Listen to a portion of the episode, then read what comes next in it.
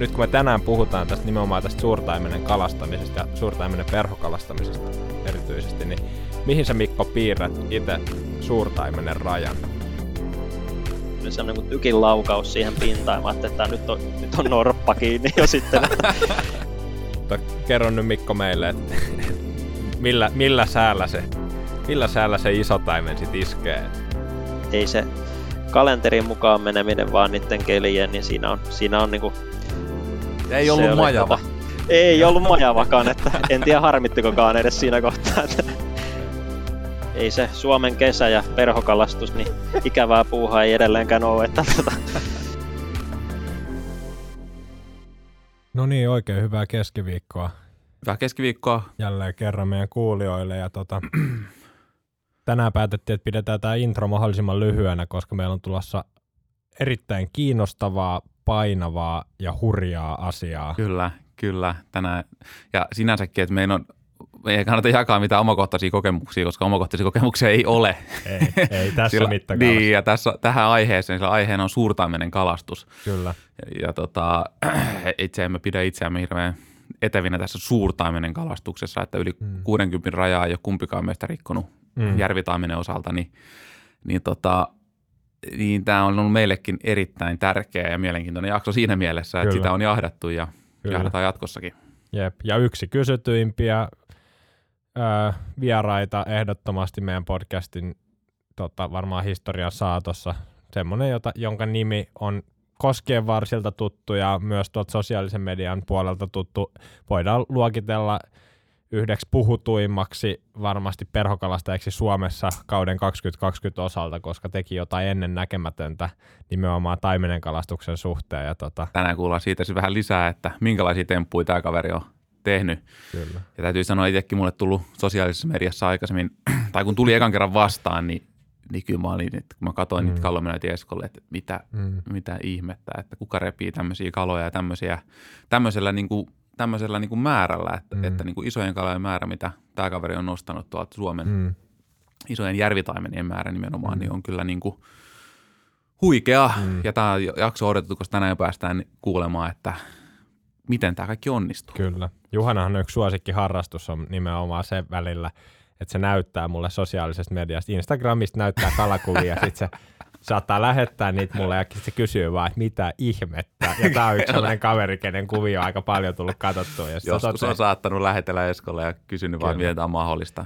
Kyllä. Mutta tota, ehkä tästä esittelystäkin arvaattekin jo, että mm. vieraana on tänään siis Mikko Pols. Kyllä. Ja pidemmittä puheita, eikö auta Mikko, Mikko on nyt etä, etäyhteyksien kautta studioon ja Kyllä. ruveta perkaamaan tätä mystistä suurtaimenen kalastusta ja sen saloja. Joo, tervetuloa hurjien juttujen ja kalatarinoiden pariin.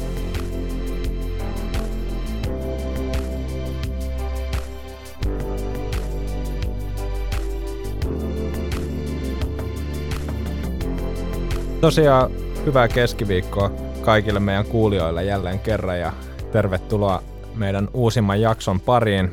Meillä on tänään tota, ää, yksi varmaan unelmia onkimassa historian kysytyimpiä vieraita vieraana ja tota, ää, hän on erittäin kova perhokalasta ja tietenkin niin kuin meidän vieraat tuppaa olemaan ja tätä, tätä kaveria on kyllä toivottu todella paljon. Ää, kyllä.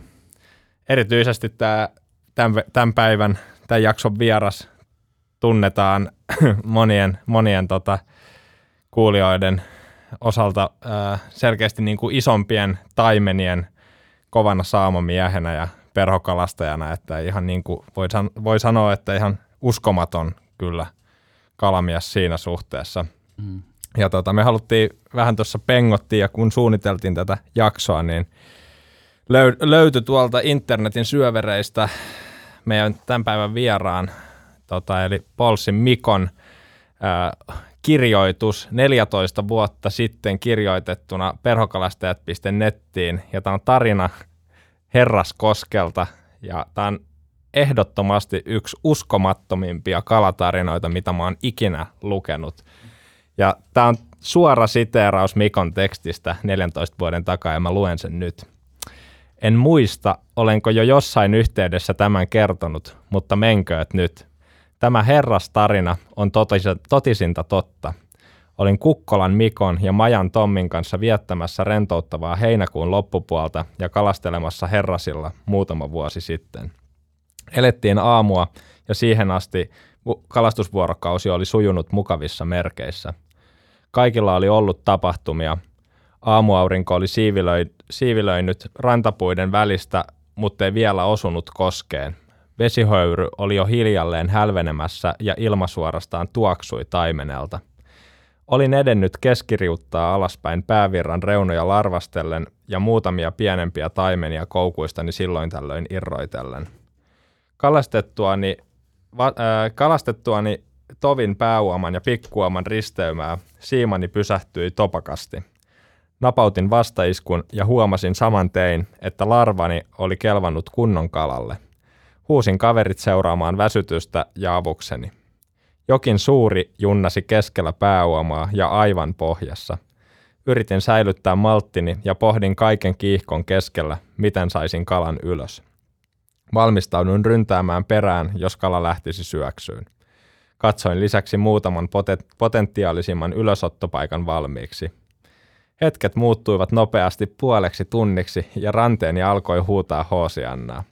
Kalalla ei ollut mitään kiirettä mihinkään, eikä se näyttänyt merkkiäkään väsymyksestä. Siiman päässä tuntui raskaita potkuja ja välillä kala siirtyi muutaman metrin jäädäkseen taas juromaan paikalleen. Minun oli pakko kiristää siimani äärimmilleen, sillä käteni alkoi olla huonossa kunnossa jännityksen aiheuttamasta lisäpuristuksesta. Lopultakin se jokin alkoi ravistella ja ampaisi kymmenen metriä alavirtaan ja virran yli suoraan toiselle rannalle – Äkkiä siima hieman löystyi ja kiristyi uudestaan oudosti. Ei siinä vielä mitään, mutta vedestä kohosi suuri telkkä ja perhoni kirposi sen jalasta irti. Hämmennyksen sekainen ja epätodellinen olo heijastui toisinaan hiljaisina tuijottavien kalamiesten silmistä. Jälkeenpäin olemme muutaman kerran palanneet tuohun heinäkuiseen aamuun ja spekuloineet tapahtunutta. Olemme miettineet, olisiko taimen voinut siiman hetkellisesti löystyttyä jotenkin irrota ja tartuttaa telkän kiinni. Entä miten telkkä saattoi käyttäytyä kuin suuri taimen ja olla sokelluksessa yli puoli tuntia? Oli miten oli, aina se elämää suurempi taimen ei ole edes metrin hauki, vaan jotain ihan muuta. Mikko Pols. Haluatko kommentoida tätä tarinaa? Muistatko? Terve vaan kaikille ja mukava päästä juttelemaan, juttelemaan ukkojen kanssa. Ja tota, kyllä, siinä oli tota melkoinen muisto vuosien takaa ja sanotaanko näin, että siinä oltiin hiljasta poikaa kosken äärellä ja tota, hetken aikaa, tai oikeastaan aika montakin hetkeä mentiin sillä lailla, että ei kukaan oikein ollut varma, eikä sanonut myöskään oikein mitään. Joo. Sitten taidettiin istua hetken aikaa kivillä ja miettiä, että olisiko sitten mahdollisesti aamukahvien aika vai tota, haluaisiko joku vielä samaa puolia kalastaa vai mitä tehtäisiin, että sanotaan, että jäi arvotukseksi silloin ja arvotuksena on pysynyt, että eipä olla siitä selkoa saatu, mitä silloin kävi, mutta edelleenkin niin erittäin semmoinen sanotaan, että hyvin nousee huulille, kun tätä luetaan ja muistellaan, että Kyllä. elävästi palaa tapahtumat mieleen ja tuntuu oikein niin kuin kosken kohina korvissa ja semmoinen mukava tota, usva leijuu kasvoilla, kun tätä kuuntelee, että kyllä siihen hetkeen pääsee kiinni vieläkin. Että. Kyllä, aivan, huik- aivan siis huikea ja uskomaton tarina, niin kuin Esko tuossa totesi, että ei ole tämmöistä, tämmöistä kuultu, että, että hienoa, että olette tänne aikanaan jakanut ja, ja tervetuloa paljon tähän meidän podcastiin, Mikko. Kyllä. Ki- kiitos paljon. Tota, joo, ja tota, tässä nyt oli jo niin kuin yksi tämmöinen iso tarina purtavana, mutta meidän, me, me tiedettiin jo heti, kun me saatiin sut vieraaksi, että ihan ensimmäinen asia, mikä meidän täytyy nyt ottaa puheeksi, on mm. viime kesänä koko Suomen perhokalastuskeneä järisyttänyt siis tapahtuma. Ja täytyy sanoa, että tapahtuma on semmoinen, että mä viime kesänä, kun mä kävin Koskilla, niin mä puhuin varmaan neljän ihan ventovieraan ihmisen kanssa tästä, ketä mä koskaan tavannut, ketä mä en tunne, mutta kaikki otti tämän asian esiin niin kuin me kes, kes, keskusteluissa. Eli siis kysehän on tästä sun maagisesta illasta tai päivästä. Mä en tiedä, mihin, mihin, mihin aikaan tämä on tapahtunut.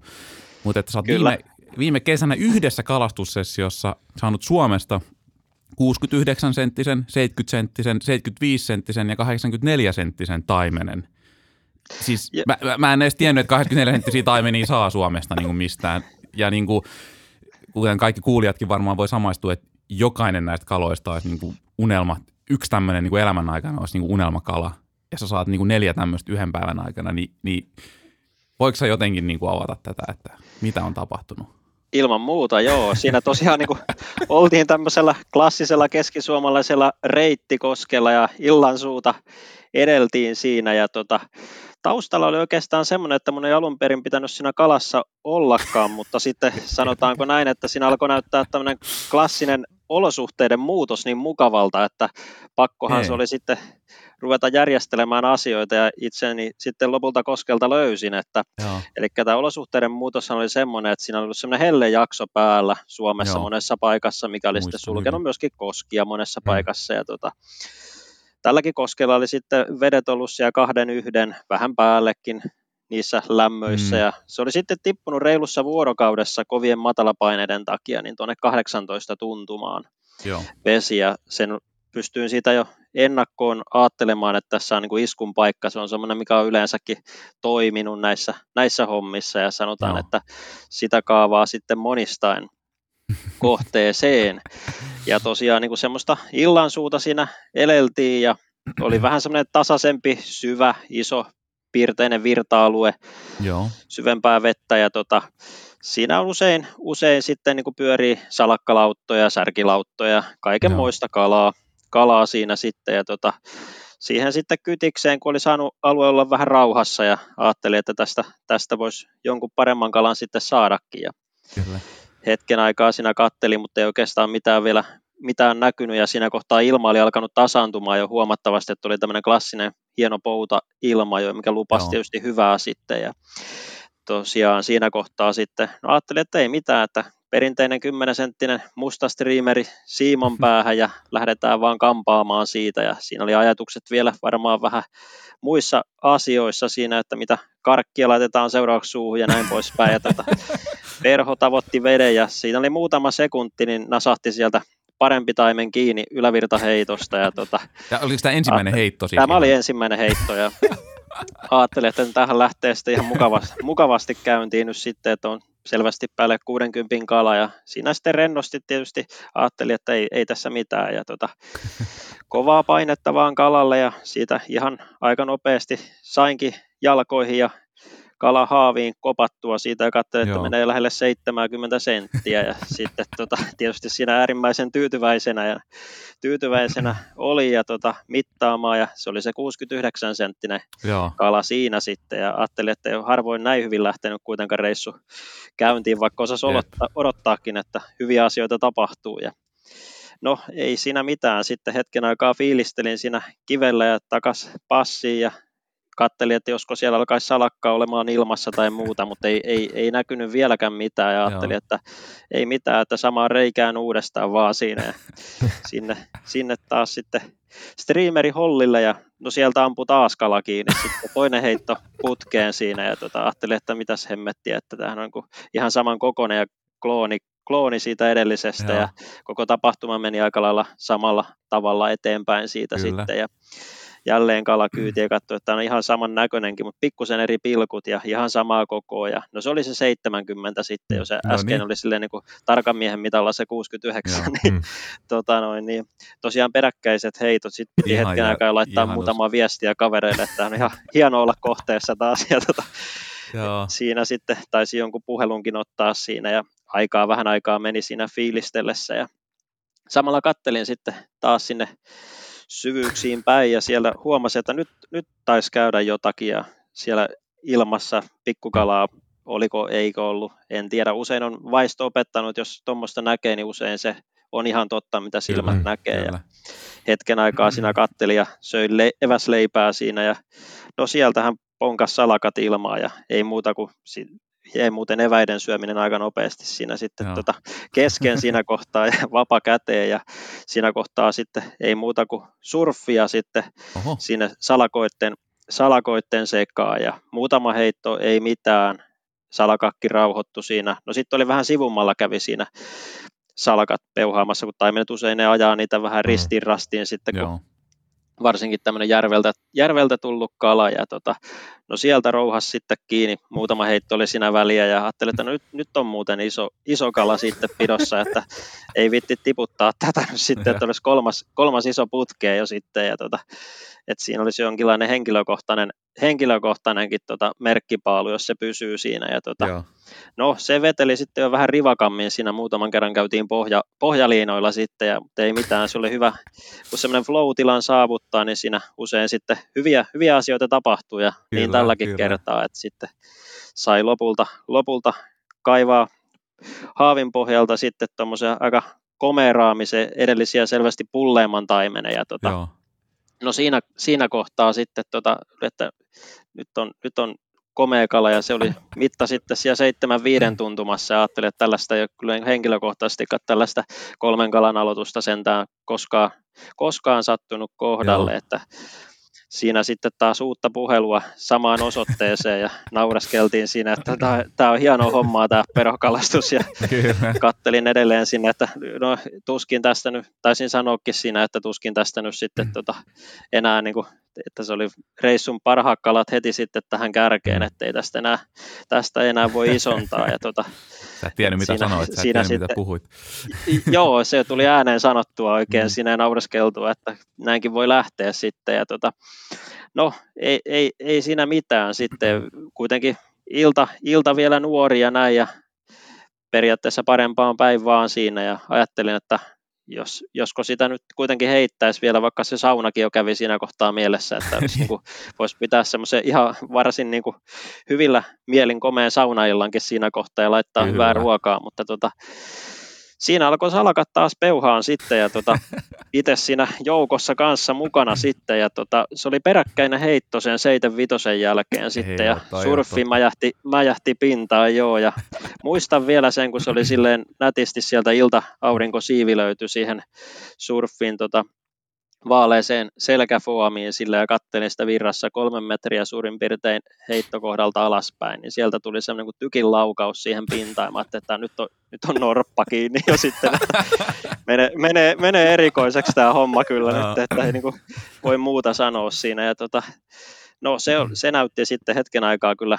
kaapin paikkaa siinä, että ei, ei mitään, kattelin vaan, että ei olisi irtosiimaa siinä, kun oli jaloissa, niin ettei mitään minnekään niin kuin hassusti päädy siinä ja tota, ei käy mitään tämmöisiä klassisia hirttämisiä kiinni ja siimapoikki juttuja sen kalan Oma. kanssa. Ja, joo, ja kyllä mä ajattelin siinä, että nyt on iso, mutta en, en, en toki arvannut sitten niin isoksi, mitä lopulta, lopulta kävi, kävi ilmi siinä sitten. Ja tota, No se oli sitten pisimmillään jo sitten sanotaan semmoinen arvioisin 40-50 metriä pohjasiimoilla jo ja neljä kertaa taisi käydä pitkällä pohjalla ja se lähti aina lähti kyllä jaloista kovaa, mutta siinäkään kohtaa ei vielä kalan todellinen koko ei käynyt sitten selville. Mutta Mi- tota, missä vaiheessa sä näit sen ekan kerran sitten? Niin no kuin... kyllä se sanotaan niin kuin semmoisen, mitähän mä nyt sanoisin, se oli lopulta aika lyhyt aika varmaan, koska veto oli kova ja tykkään silleen pitää niin kuin silleen jämptisti, jämptisti kalat kyllä sitten ja se on yleensä kalankin sitten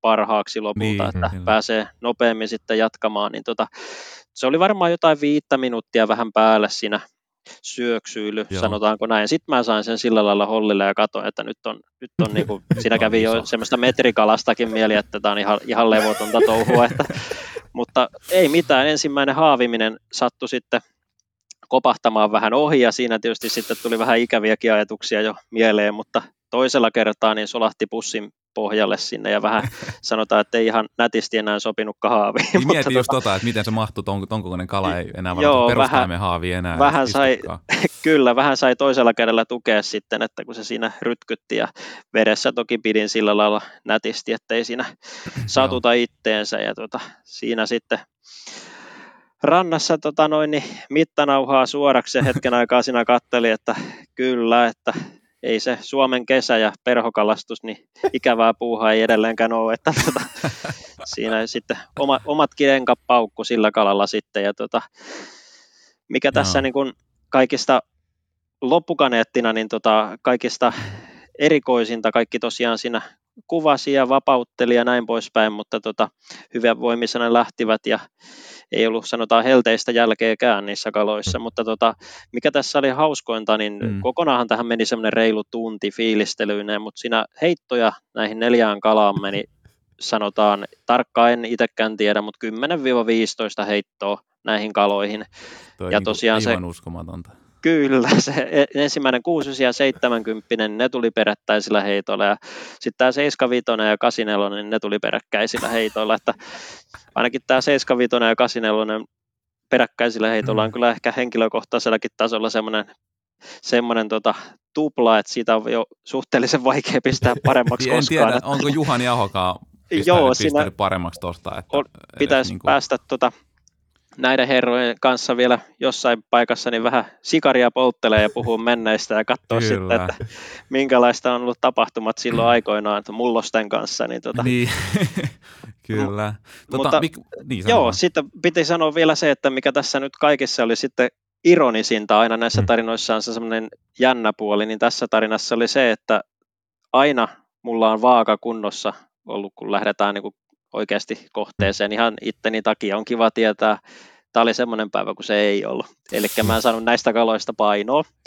Ja tota, se oli tietysti semmoinen, mitä kavereiden kanssa ollaan juteltu ja ihmiset on tullut kanssa juttelemaan ja, ja se onkin ihan hauskaa spekuloida, mutta tota, niin. sanotaan, että en sen enempää lähde, mutta esimerkiksi sen 84 painoon, mutta sanotaan, että siinä saa siinä on mukavaa tämmöistä kahvipöytäkeskustelun niin, aihetta niin, sitten, jos ei muuta. Niin, kyllä, Mutta sulla on kuva, sulla on hyvät kuvat niistä kuitenkin. On, kuvat löytyy ympärys, kyllä näistä. Ympärysmittaa Ympärysmittaa en ottanut siitä kalasta, okay. ainoastaan pituuden ja näin poispäin. Joo. Että kaavallahan olisi voinut laskea sitten. niin. Joo, kyllä, kyllä. Mikä se kyllä, on, että...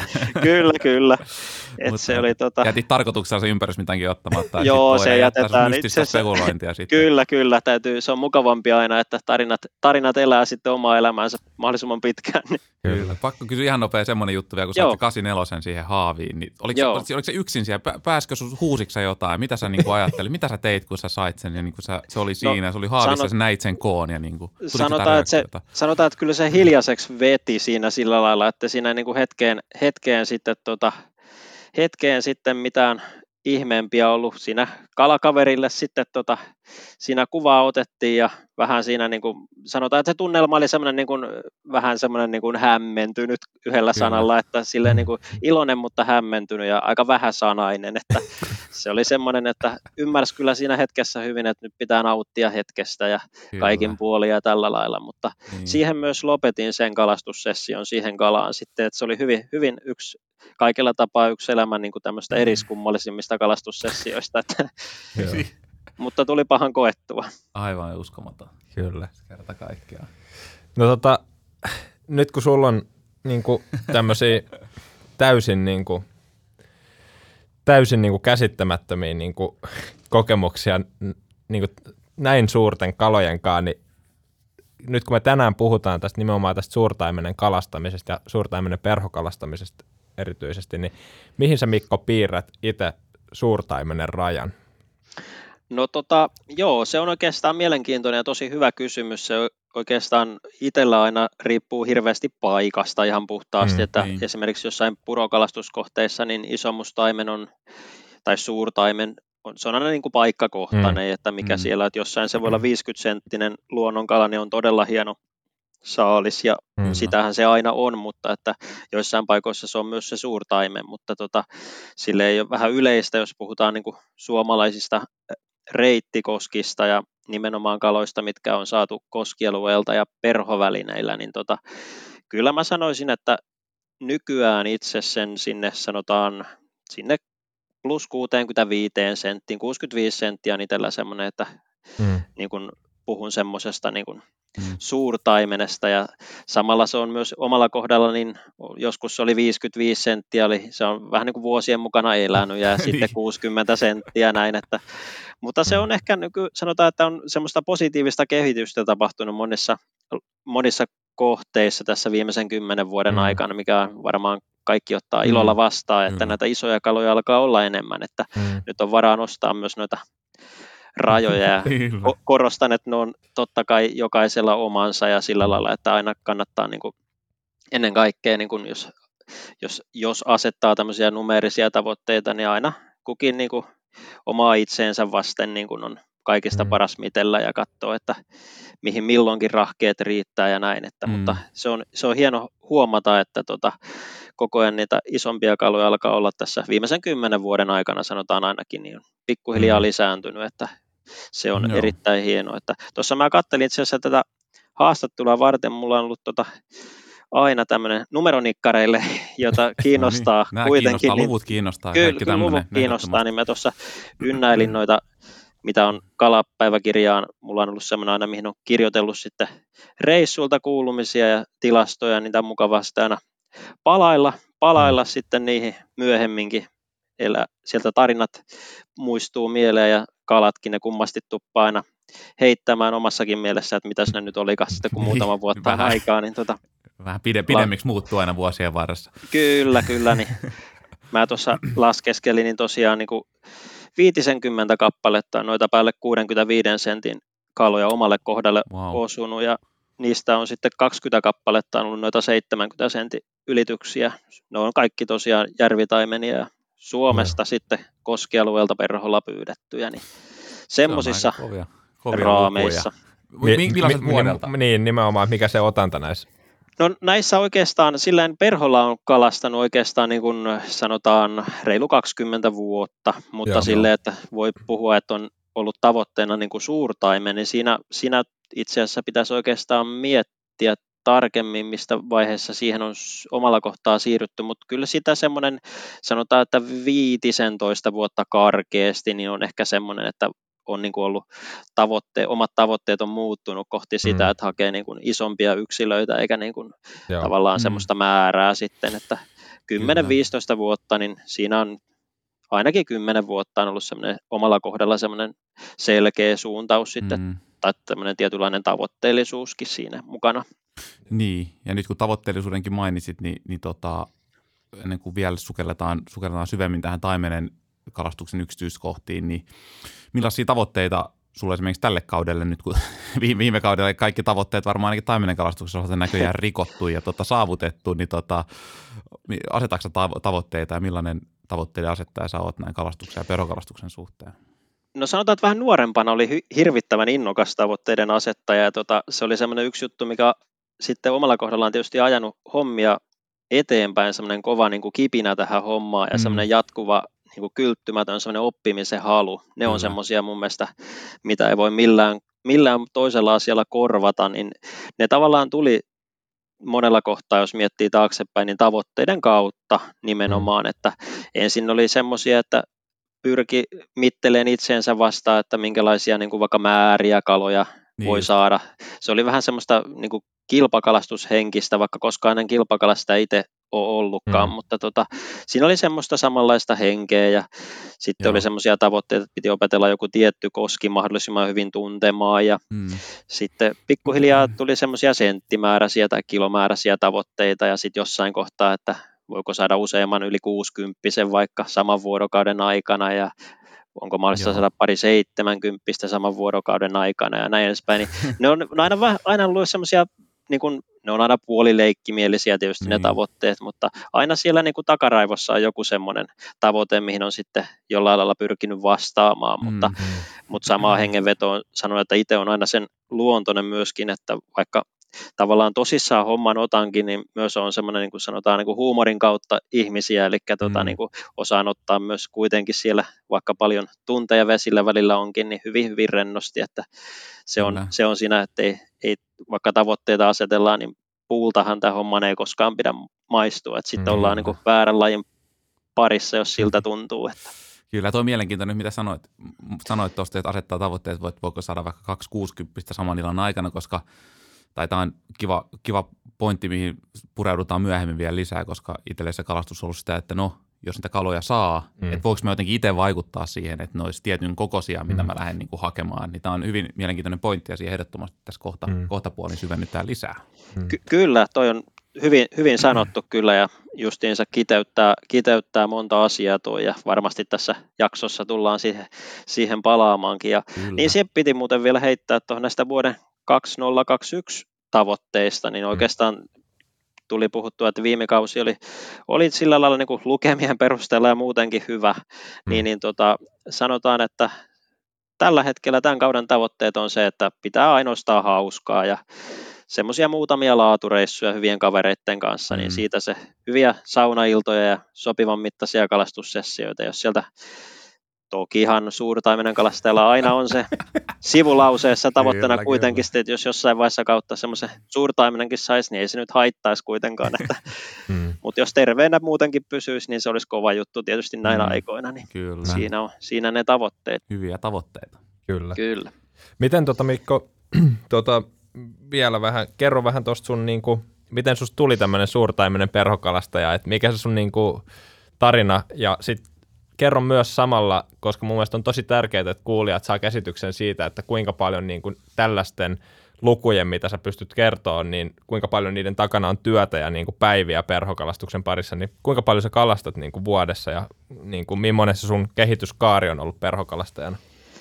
Joo, sanotaan, että tota, se, se on myöskin paljon muuttunut, että silloin mm. kun sanotaan vähän sen nuorempana oli erilaisia työkuvioita ja oli mahdollista hyvinkin usein käydä kalassa ja oli lähikoskille esimerkiksi vuosilupia ihan mm. sitten, mm-hmm. puhutaan tamperelaisena kaverina tietysti Tammerkoskee ja ne. Vilppulan koskee sitten myöhemmin ja tällaisia niin kuin, tota, paikkoja ja, ja muutamia muitakin, niin tota, niissä oli tietysti mahdollista tehdä semmoisia muutaman tunnin pistoja, että sinällään mm. semmoisia niin kuin, parhaimmillaan tuli reilusti yli sen vuorokautta vuodessa sitten, mm. milloin oli kalassa, nimenomaan perhoreissuja, jos puhutaan. Ja sitten jos otetaan niin kuin kaikki muu kalastaminen, niitä tulikin jo sitten vähän semmoinen niin kuin, varmaan niin kuin monenkin tahon mielestä vähän liikaa. Että, mutta tota, kyllä nykyisellään niin sanotaan, että semmoinen, mitä nyt Koskilla ja Perholla, niin se on siellä jossain 20 vuorokauden tietämillä, että hyvin paljon ollaan tultu alaspäin niistä Joo. lukemista ja ihan tietysti töissä, kun pitää käydä ja muutakin tehdä, niin tota sen, mutta pyrkii sitten korvaamaan ne vähän laadukkaammilla reissuilla, mm. että siinä sitten niin kuin lähtökohtaisesti on jo mahdollisuudet on myös niihin hyviin kaloihin niin hyvät. Niinpä. Jo tuo on ärsyttävää, kun työnteko aina tota noin, niin häiritsee harrastusta. harrastusta Joo, tota, se, se, on, se, on, se on hankala. Ja, monelle tuttu.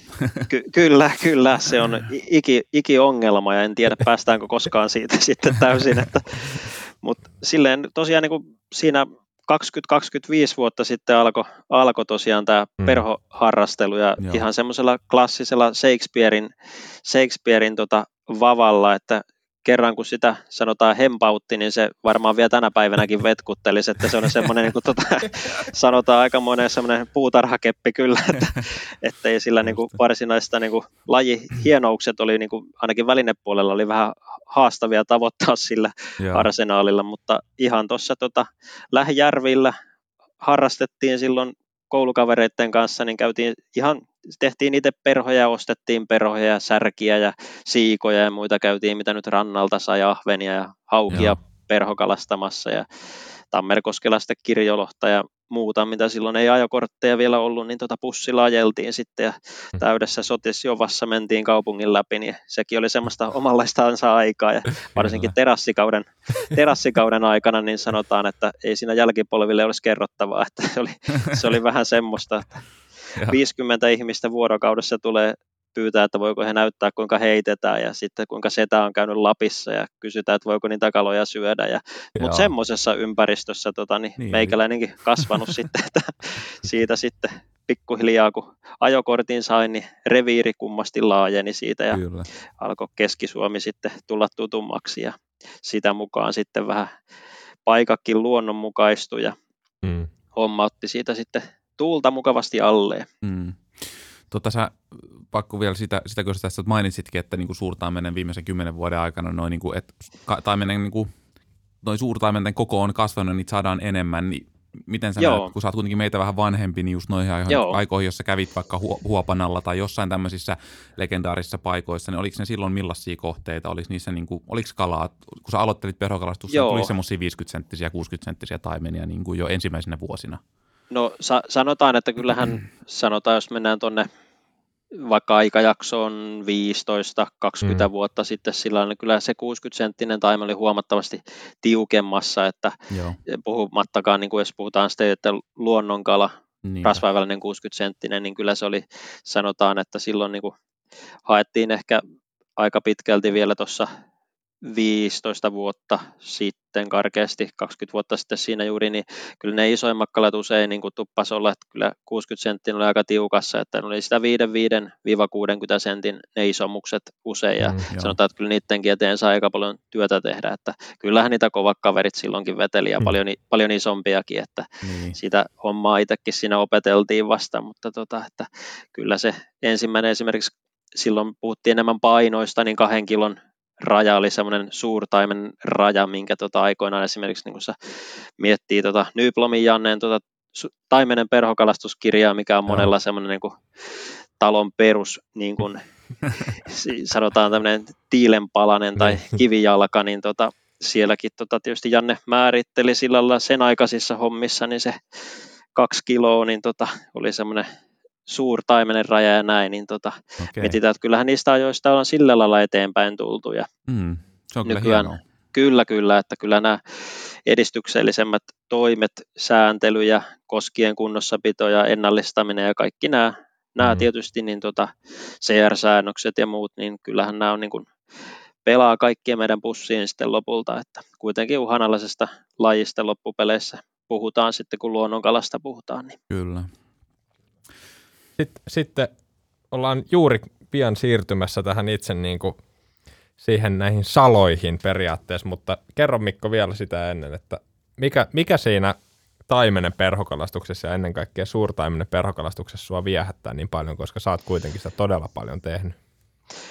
No joo, siis sanotaan näin, että tietysti vesi, vesiluontohan on kaiken kaikkiaan niin kuin erittäin kiinnostava ja rauhoittava ja inspiroiva elementti, ja mm. taimenhan on kalana varsin niin kuin kiehtova, se on vähän semmoinen mystinenkin, kun miettii kirjallisuuttakin, ja mm. sitten tietysti aika komea otuskin vielä kaiken päälle, niin siinäkin on jo paljon, paljon mutta sitten tietysti niin kuin jos mietitään muuten, niin mulla on ehkä silleen, että siinä on mahdollisuudet oppia ja kehittyä ja olla osa luontoa ja sitä semmoista tietynlaista luonnon kiertokulkua myös ja se luonnon niin kuin lukeminen, mm. se, on, mm, se on ollut aina itselle semmoista inspiroivaa ja sitten siihen luonnon rytmiin niin kuin soluttautuminen, mitä monet nämä tämmöiset pyyntitilanteet lopulta sitten on onnistuessaan, Kyllä. niin se on ollut aina semmoinen niin kuin viehätyksen, viehätyksen tota lähde.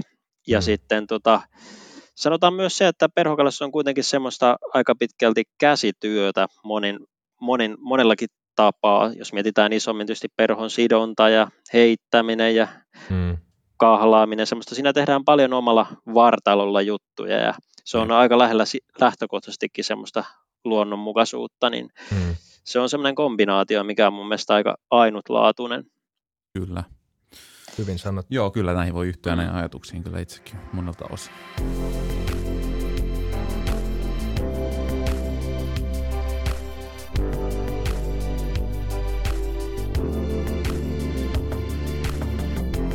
No mutta jos me nyt niin ruvetaan siirtyä tähän tämän päivän pihviin, pihviin ja aiheeseen vielä niin kuin nyt detaljitasolla, että mitä ihmettä se suurtaimenen pyytäminen on ja niin kuin ennen kaikkea se, että mit, mitä, me voidaan, mitä me voidaan tehdä, että me halutaan kehittyä siinä nimenomaan niiden isompien taimenen kalastuksessa. Että, niin kuin mäkin tuossa mainitsin, että, että mullekin ja ehkä monelle muullekin yleensä se on sitä, että yritetään nyt kalastaa sitä taimenta ja yritetään nyt niin kuin saada – saada joku kala sinne siiman päähän ja, ja totta kai niin kuin sitten toivotaan, että se olisi se niin, hieman iso. isompi, mm. mutta sieltä mm. tulee sitten on välillä, tai aika useinkin se on se 30 senttinen ja välillä se on 40 senttinen, mutta niin kuin, että joskus hyvä tuuri, tuuri käy, niin siellä onkin sitten isompi, mm. isompi kala, mutta itselläkään ei ole esimerkiksi mennyt maaginen 60 sentin raja koskaan rikki, mm. rikki tuossa kalastuksessa, et, et, et, et sitten miten tämä, näetkö ensinnäkin, että se eroaa tämä niin kuin, niiden suurten kalastaminen siitä peruskalastamisesta, että onko sulla, vai teekö sä ja myös teekö nimenomaan tietoisia ratkaisuja aina vai että se on aina sitä, että haetaan sitä isoa? Mutta lähdetään niin kuin vähän avaa tätä. Joo, kyllä se on oikeastaan sellainen, niin kuin voisi sanoa sellainen niin kuin päätös ja semmoinen niin kuin suuntautuminen, jonkinlainen mielenmaisema on se, että hakee isompaa taimenta mm. ja niitä isompia yksilöitä. Että kyllä se semmoinen tietoinen, tietoinen juttu on, Joo. minkä jos sen päätöksen tekee, niin sitten pystyy tehdä tavallaan niin kuin oikeita valintoja sitten ja lähtee niitä tavoitteita kohti, että ensinnäkin siinä tietysti pitää vähän suhtautua asiaan sillä lailla, että siinä kun raekoko niin sanotusti isonee, niin siinä kyllä määrä sitten aina vähenee myös. Niin, että se on väistämättä, että jos on saanut isot kiksit siitä, että saa paljon kalaa, niin siihen täytyy suhtautua eri lailla siihen, siihen lähtökohtaan yksinkertaisesti sen takia, että isoja kaloja on huomattavasti mm. vähemmän määrällisesti kuin pienempiä kaloja. Ja, ja sitten jos mietitään koskialuetta, niin isompi kalahan aina valtaa ne parhaat paikat ja pienemmät kalat löytyy niiltä alueilta sitten, mitä on jäljellä. Mm. Ja tässä oikeastaan tässä yhtälössä on ainoastaan sitten vielä muuttujana tietysti muuttujan sinne paljon, mutta kaikista tärkeimpänä on tämä rauha. Eli mm. isot, isommat, varsinkin jos puhutaan nyt niistä isommista luonnonkaloista, niin osaa kyllä olla aika arkoja epeleitä ja vaihtavat myös sitten niin kuin hyvin herkästi maisemaa, jos alkaa häiriötä tulla. Ja tota, sanotaan, että just tämmöinen perinteinen varmaan kaikkien näkemä tilanne, että on, ollaan tota siellä Reittikoskella ja sitten vuoron perään niin hakataan sitä samaa poteroa, niin aika harvassa on ne, kun sieltä joku sitten kaivaa juuri mm. siitä, kun on siinä tunti piiskattu, niin yhtäkkiä niin. semmoisen vaikka 75 sentin kala, niin aika harvassa, harvassa mm. toki joskus tapahtuu, mutta tota, silloin mm. täytyy todella monen muuttujan osua kohdalleen, että todennäköisesti on juuri noussut kala silloin, jos niin sattuu olemaan, mutta että kyllä se semmoinen tota, ymmärtämys siitä, että se isompi kala, niin se vaatii sitä ensinnäkin tilaa ja rauhaa ja ravintoa, niin siinä on semmoinen kombinaatio, että Joo. sitä kannattaa lähteä siltä kannalta miettimään, että missä, minkälaisissa olosuhteissa niin tämä olisi mahdollista ja missä, nämä, niin kuin, missä tämä yhtälö sitten toteutuisi. Joo. Kyllä.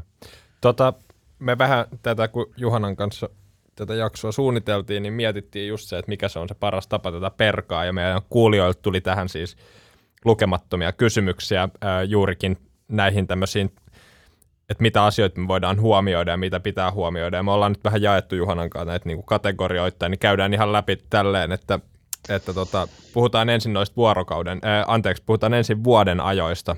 Eli Joo. Miten, sä, äh, miten sä lähtisit purkamaan sitä, että miten vuoden ajat tuo niin kuin muuttujia tähän yhtälöön nimenomaan ison, isojen taimenien pyytämisessä?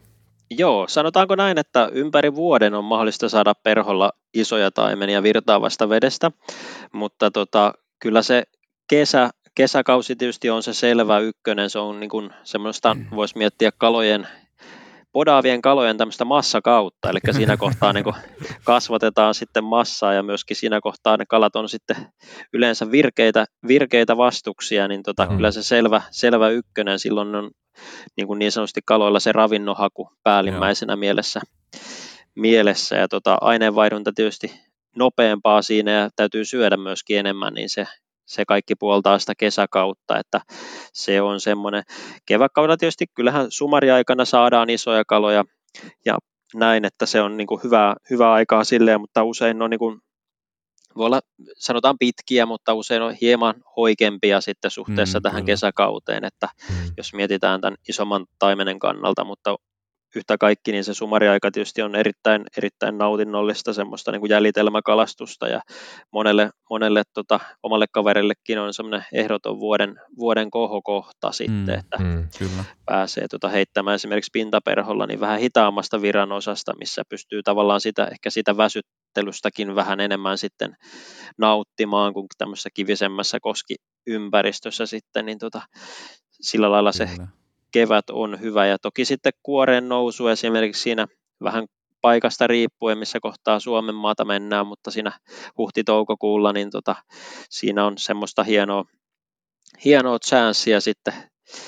noihin isompiin taimenen, sieltä saattaa järvellä tulla minkä kokoisia vaan perässä, että siinä on semmoinen, mutta se on yhtä kaikki, niin vähän niin kuin sumarikin homma, niin se on hyvin oikukas aika, mm, että siinä sitten niin täytyy, ajatus on, ajatus on tosi, tosi tärkeä siinä kohtaa sitten, että se on usein niin kuin semmoinen viikon, viikon pyrähdys ja jos se menee ohi, niin sitten usein ne kuoreet on hävinnyt ja isommat taimenet on hävinnyt, että sitten on niin kuin enemmän semmoista vähän verkkasempaa touhuilua taas sitten, että Joo. se on, mutta jälleenkin kerran, niin siinä on erittäin hyvät mahdollisuudet.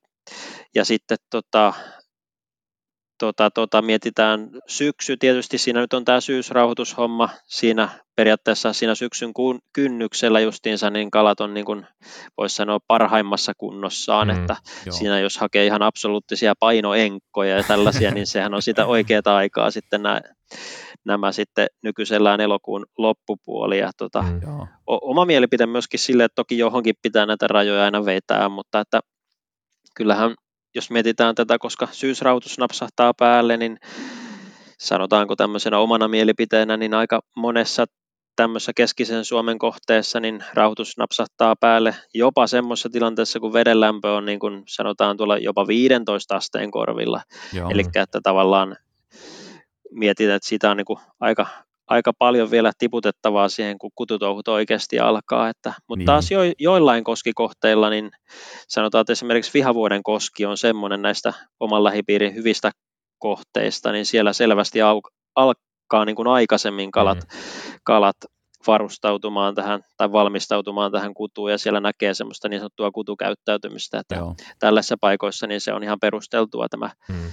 rauhoituksen alkamisajankohta ja paljonhan toki siitä netissäkin näkee keskustelua, että turhaanko niitä häiritään enää tässä kohtaa ja niin, näin. Että, niin, niin. Mutta itse sanoisin, että se on vähän semmoinen paikkakohtainen ja toki vuosikohtainen, koska Joo. tässä niin kuin ei kalenteri ratkaise sitä, vaan ihan puhtaasti lämpötila, että koska kutuhommat sitten aikanaan alkaa, mutta muutama, muutamia semmoisiakin vuosia ollut hyvissä Keski-Suomen kohteissa, että on tavallaan ollut semmoinen niin kuin vähän hassu fiilis, kun on vaikka viimeisenä mahdollisena päivänä ollut kalassa ja veden lämmöt on ollut siinä sanotaan 14 ja on ollut aivan täys ruokailukaloilla ja kesäkäyttäytyminen päälle, niin kyllä siinä on väistämättä tullut sille, että tämä hommahan on niin kuin vaan parantunut tässä kokonaan, tämmöinen mm. niin kuin luonnollinen jäljitelmäkalastus, niin tässä on omalla kohdalla pieni tämmöinen, että, mutta toki niin kyllähän sitä ehtii kalassa käydä toki aikaisemminkin, että näillä on monta niin. puolta, mutta tässä niin. on semmoinen, että yhtä kaikki tämä syksy on, syksy on kanssa niin semmoinen suurtaimenen kalastajan, että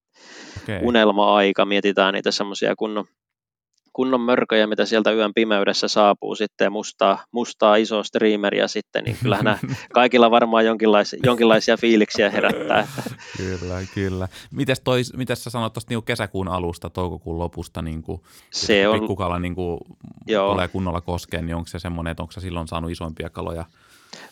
Joo, se vähän, vähän vaihtelee, sanotaan näin, että se on, se on ollut erittäin hyvää aikaa, ja tota, se on varsinkin semmoista aikaa, että saa niin kuin mun mielestä monelta Keski-Suomen kohteesta saa niin kuin määrällisesti hyvin semmoista, sanotaan viidestä viidestä kuuteen viiteen hmm. sentin kalaa ja Joo. on siihen osunut 70 sentin ylityksiä, mutta sanotaan, että jostain syystä kuitenkin niin se semmoinen niin kuin käsitys on itselläkin vähän siitä muuttunut, sillä että ne ihan isoimmat on monesti sitten, vähän niin kuin viime kesänäkin osu, mutta jo aikaisempina kesinä, niin sanotaan, että siinä niin kuin juhannuksen tietämillä mm. vähän aikaisemmin juhannuksesta siitä sinne jopa heinäkuun loppuun, riippuen, että miten kesät etenee, niin sanotaan, niin, että jopa niiden hellejaksojen lomissa, niin tota, siellä on erittäin hyvää, niin kuin jos hakee niitä ihan isoimpia yksilöitä, että jos, jostain syystä, niin tota, en tiedä, onko se se pikkukalojen liike, että niitä vaan on, niitä parvia sitten mm. määrällisesti mm. niin paljon sitten, mutta se on ollut,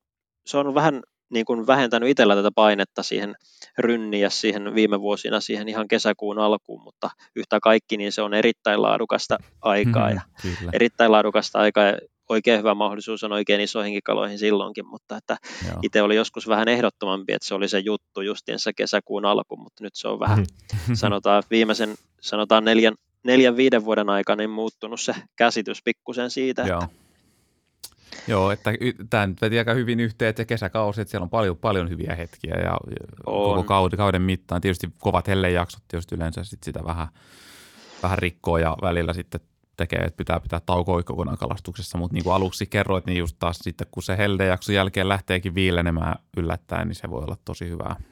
Joo, kyllä se on, se, se on just näin, että siinä on niin kuin oikeastaan parempi. Toki sitten tälleen työläisenä joutuu aina vähän suunnittelemaan menoja niin kuin kalenterin mukaan, mutta että jos, jos, jos ihan saisi valita, niin kyllähän ne menisi ihan kelien mukaan puhtaasti ne reissut aina. Että, ja ainahan toki, ainahan toki kalassa pitää olla, kun sinne mahdollisuus vaan on, mutta että, kuitenkin. Kyllä. No miten sitten vuorokausi, vuorokauden ajat, ajat tähän tota, suhteessa suurtaimenen tavoitteluun, että yö, aamu, päivä, ilta, mikä, onko, onko tässä jotain yhtä ehdotonta semmoista hyvää aikaa, parasta aikaa? No kyllähän, kyllähän perinteisesti tietysti nämä hämärän, hämärän molemmat puolet on, on hyviä, mutta tässä on sellainen mielenkiintoinen, mikä on hyvä niin kuin ymmärtää oikeastaan, että se riippuu hyvin paljon myös sitä, että millä tykkää kalastaa. Mm. Eli esimerkiksi niin kuin sanotaan, että tuommoinen iltapäivä, myös aamupäivä joskus, tämmöiset niin kuin perinteiset, jos on nätti keli ja näin, niin monethan nukkuu silloin vielä horroksessa noissa kalastusmajoissa ja näin, niin tota, se on esimerkiksi niin kuin nymfikalastajille erittäin, erittäin hyvää mahdollisuutta niin kuin mm. saada isompia kaloja, jotka kyllä myös vastoin monen ennakkoluuloa niin ihan hyvin ottaa, ottaa näihin pikkuperhoihin kyllä, että Joo. se on niin kuin, ne, silloin ei välttämättä puhuta aina niin, vaikka on päiväaktiivisia hyönteislajeja kanssa, niin ei välttämättä lähtökohtaisesti puhuta niin kuin ihan semmoista niin kuin aktiivisempien kalojen kalastuksesta, mutta siinä on joku tämmöinen niin kuin kaloille rakennettu vaisto tai tämmöinen vaistoreaktio, minkä takia tykkää sitten sopivasti ohimenevän larvan tai pupan tai vastaavan mm. niin kopata kyytiin. Että, ja siinä mm. mikä on, minkä takia otin esille että niin se on juuri se, että silloin on koskilla yleensä tilaa ja se on, yeah. taas palataan siihen rauhaan, mikä on niin kuin, minkä itse asettaa niin kuin valtavan korkealle, että silloin, silloin on hyvät, hyvät mahdollisuudet, että joskus on jopa miettinyt sille, että jättäisi ihan, mikä kuulostaa varmaan monelle siltä, että ei ihan äkkiä tekisi silleen, mutta jättäisi tuon hämäräjän kalastuksen ihan kokonaan väliin. Niin.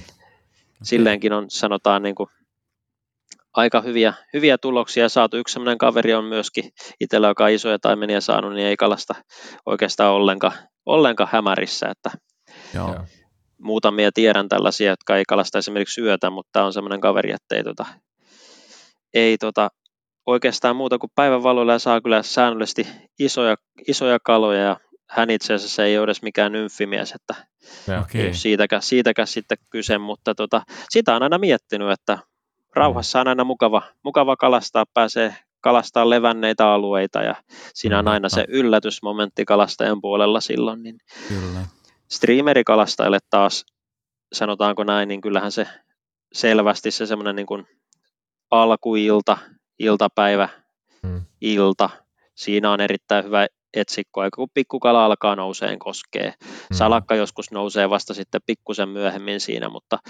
sanotaan, että jos kesä on sen verran edennyt, että on selvää niin kuin tämmöistä pupakuoriutumista jo hmm. paikoilla, niin siinä kohtaa usein käy silleen, että se streameri otti niin kuin käytännössä loppuu siinä hmm. alkaakseen sitten uudestaan vasta niin tuossa aamuyön tunteina, että siinä on niin. taas niin tämmöinen klassinen pupa-aika, ja se syystä tai toisesta, niin vaikka olisi alueella niin rajustikin pikkukalaa ruokailevia taimenia, niin siirtyy siinä sitten, alkaa vesiperhosia kuoriutumaan, niin syömään sitten näitä pupia ja näin poispäin, että itse nykyisellään on vähän enemmän tämmöinen streamerimies, niin tota, sillä lailla vähän tupannut menemään, että on kalastellut sitten sen mukaisesti niitä hotspottia-aikoja. Että tota. Mites tuommoinen niin pimein yö, niin onko se semmoista aikaa, että kannattaa kalastaa? No sanotaanko näin, että tota, ihan pimeimmän yön aikana pois lukien ehkä tämä valosin aika juhannuksen seutu, niin muistaakseni en ole ainuttakaan näistä omista päälle 70 sentin kaloista niin saanut, Joo. vaikka on kalastanut paljon. Et se on kyllä semmoista aikaa, että siinä on oikein hyvä mahdollisuus semmoiseen niin kuin sanotaan 60 65 ja näihin oikein hienoihin kaloihin, Ihan, kyllä sinälläänkin, mutta tota, ihan se kaikista terävin kärki, niin syystä tai toisesta, ja tätä on samanlaista havaintoa, havaintoa tota, kaveripiirissä kyllä ollut, että tota, se ihan, ihan pimein yö, niin ainoastaan sitten kun mennään sinne, mikä oli vanhan, vanhan tota, syysrauhoituksen aika, että sai kalastaa sinne syyskuun, mm. syyskuun 10 päivän tietämillä sinne, niin tota, siinä oli semmoisia, että ne ihan pimeät, pimeät ajat justiinsa, mitä siinä, ettei oikeastaan nähnyt mitään, niin ne oli aika kovia. Joo, okay. Ja näin, että siinä se on, se on ainut, mikä tekee omalla kohdallaan tehnyt tähän poikkeuksen, mutta se on erittäin laadukasta aikaa se pimein yö tuossa kesäaikana. Jos kalastelee esimerkiksi pikkuperhoilla, niin se on todella hieno, hieno aikaa kyllä sinänsä, että, mutta jostain Joo. se terävin kärki on siinä kuitenkin sitten jäänyt, mutta onhan ne upeita kaloja nekin niin. tosiaan, että ihan pyytämisen arvoisia kyllä, kyllä ilman kyllä. muuta. Kyllä, kyllä. No miten sitten, tota, sä puhuitkin jo vähän noista tota, sääolosuhteista, tuossa sivusit, ää, mutta kerron nyt Mikko meille, että et millä, millä, säällä se, millä säällä se isotaimen sit iskee, että mi, mitkä on semmoisia indikaattoreita, mitä kannattaa pistää merkille? No kyllä se on silloin, kun sanotaan kotiväki on hyvän sään merkeissä, niin silloin on kalassakin kiva olla. No ei, kyllä. Sanota, sanotaanko näin, että semmoinen tasainen korkea paine on aina hyvä. Ja, ja sitten no. myöskin tämmöiset jaksojen päättymiset, mitä tuossa mainittiinkin, niin ne on semmoisia selkeitä iskunpaikkoja. Sade, sadekuurot usein laukaisee syönteen, laukaisee niin kuin siinä tietysti sitä, ilma hämärtyy, paineet mm. muuttuu, siinä on sitä, että alkaa noin esimerkiksi joskus hyvätkin pupahät sit siinä iltapäivästä saattaa mm. laukasta semmoiset pimentymiset, mitä sade tuo. Ja sitten ne myös siinä on joku juttu, mikä tuossa myös tuossa streamerihommassa, niin ehkä se on se sitten se valon määrän muutos vaan, mikä laukaisee kautta sitten se ilmanpaineen muutos, mutta ne, ne on semmoisia selkeitä. Sitten taas kääntäen, niin semmoinen varmaan useimpien tietämä tunne, että ollaan varattu hyvällä porukalla. Luvat hienoon koskikohteeseen just siihen kesäkuun alkuun ja kaikki on niin kuin paperilla kunnossa ja sitten katellaan forekaa, ettei ole mitään hätää viikkoinen reissu, että kaikki kohdallaan ja sitten alkaakin pikkuhiljaa niin kuin pilviä kasaantuu tota, sinne onkurin taivaalle ja lämmöt alkaa tippua ikävästi ja pohjoistuulet saapuu ja siellä tulee sitten 10 metriä sekunnissa pohjoisesta ja vähän rakeita ja muuta kivaa ja siinä, siinä ollaan ihmeissään sitten ja vedenlämmöt tippuu siinä kohtaa, niin tota, se on mun mielestä se kaikista vaikein tilanne mm. taas, eli tämmöinen niin kuin pikkukalan oletettuun nousuun niin. ajoittuva tämmöinen lämpötilan sahaaminen, varsinkin tämmöiset kovat pohjoistuulet, niin ne on yleensä niin kuin todella myrkkyä, että Joo. silloin on myös niin kuin, sanotaan niin kuin pienemmillä perhoilla onkivat, kun mennään tämmöiseen ronkkimiseen, semmoiseen tosi täsmäjuttuun, niin tota, hankalaa myös hankalaa myös siinä tilanteessa niillä arsenaaleilla ja streamerikalastajille, niin silloin kaivetaan tietysti sitä mustaa ja myös mikä siinä tilanteessa toimii, niin tämmöisenä vinkkinä, niin kyllä noi violetit streamerit, niitä kannattaa porukan okay. kokeilla, että ne on niinku semmoisia, mitkä on itsellä toiminut sellaisessa olosuhteessa, kun menee tosi hankalaksi, että Joo.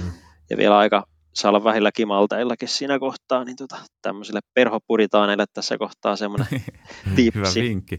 Joo, toi on, mekin ollaan koettu toi toi kyllä just, että just, just siinä toukokuun lopussa, kesäkuun alussa tienoilla on niin kuin, just sitten sit, kun se lähdet, on ollut hyvää lämmintä jaksoa ja nyt, nyt on pikkukalaa koskessa ja sitten kun se reissu tulee, niin yhtäkkiä, yhtäkkiä viilenee ja, ja sitten menee tosi vaikeaksi se homma. Ja, ja niin sitä, on, mm. sitä on jotenkin, se on ehkä semmoinen, ehkä se on myös sellainen perhokalastuksen yksi semmoinen suola se, että se on se, se talvi takana ja se on odottanut tietyllä tavalla, näkee jo ne niin kuin toukokuun – toukokuun, touko-kesäkuun vaihteen ne semmoiset upeat, upeat niin kuin pikkukalavaiheet ja sitten sit, sit niin kuin, tietyllä tavalla varsinkin nämäkin Suomen vuodet on niin vaikeasti ennustettavissa, että musta tuntuu, että se saattaa olla, että se on niin kuin huhtikuun lopussa saattaa olla loistavaa streamer-kalastusta ja kukaan ei ole välttämättä siellä koskilla tai ne harvat onnekkaat on tajunnut mennä tai ne, jotka pystyy lähteen nopealla varoitusajalla ja sitten se 20. päivä toukokuuta onkin sitten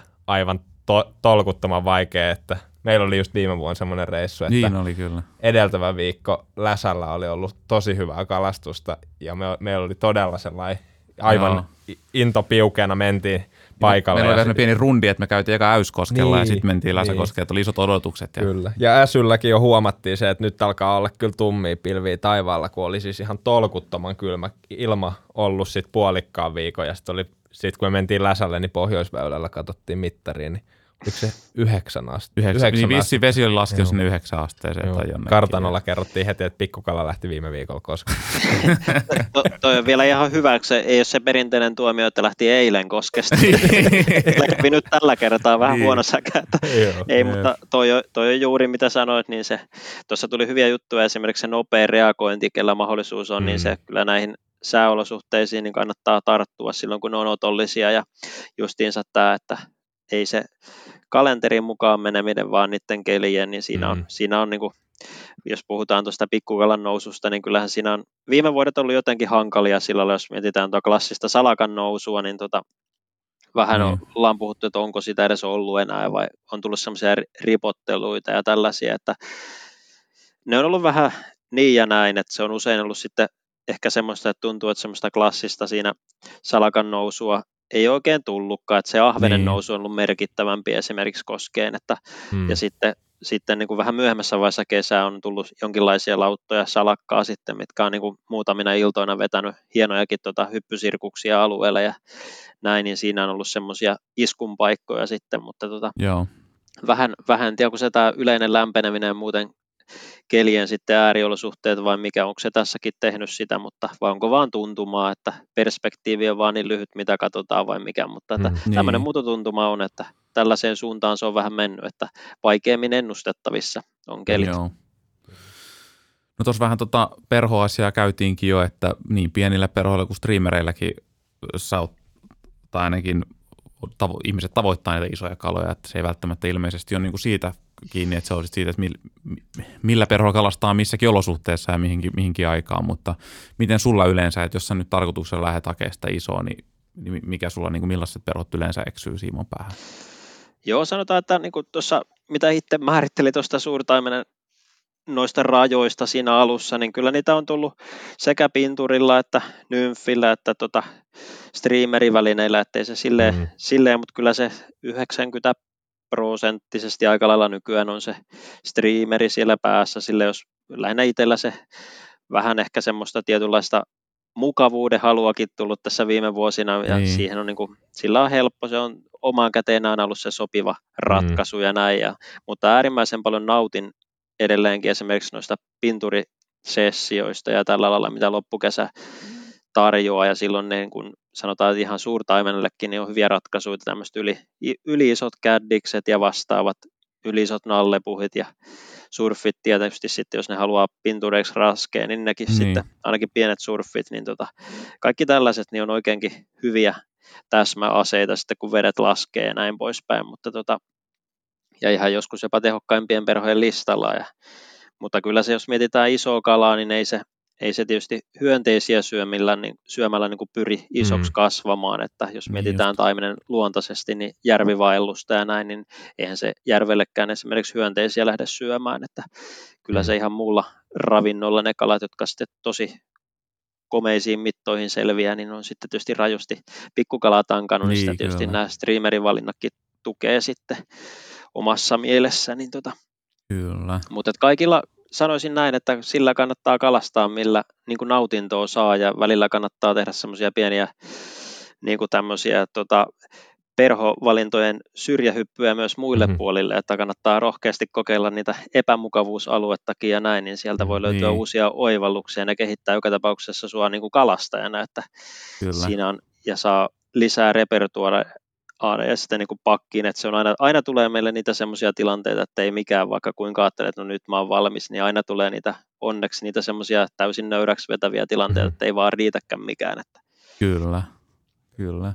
Onko sulla vuosien varrella, niin koet sä, että sun perhoarsenaali, mitä sä käytät, niin kaventuuko se vuosi vuodelta vai kokeilet sä edelleen paljon uusia juttuja?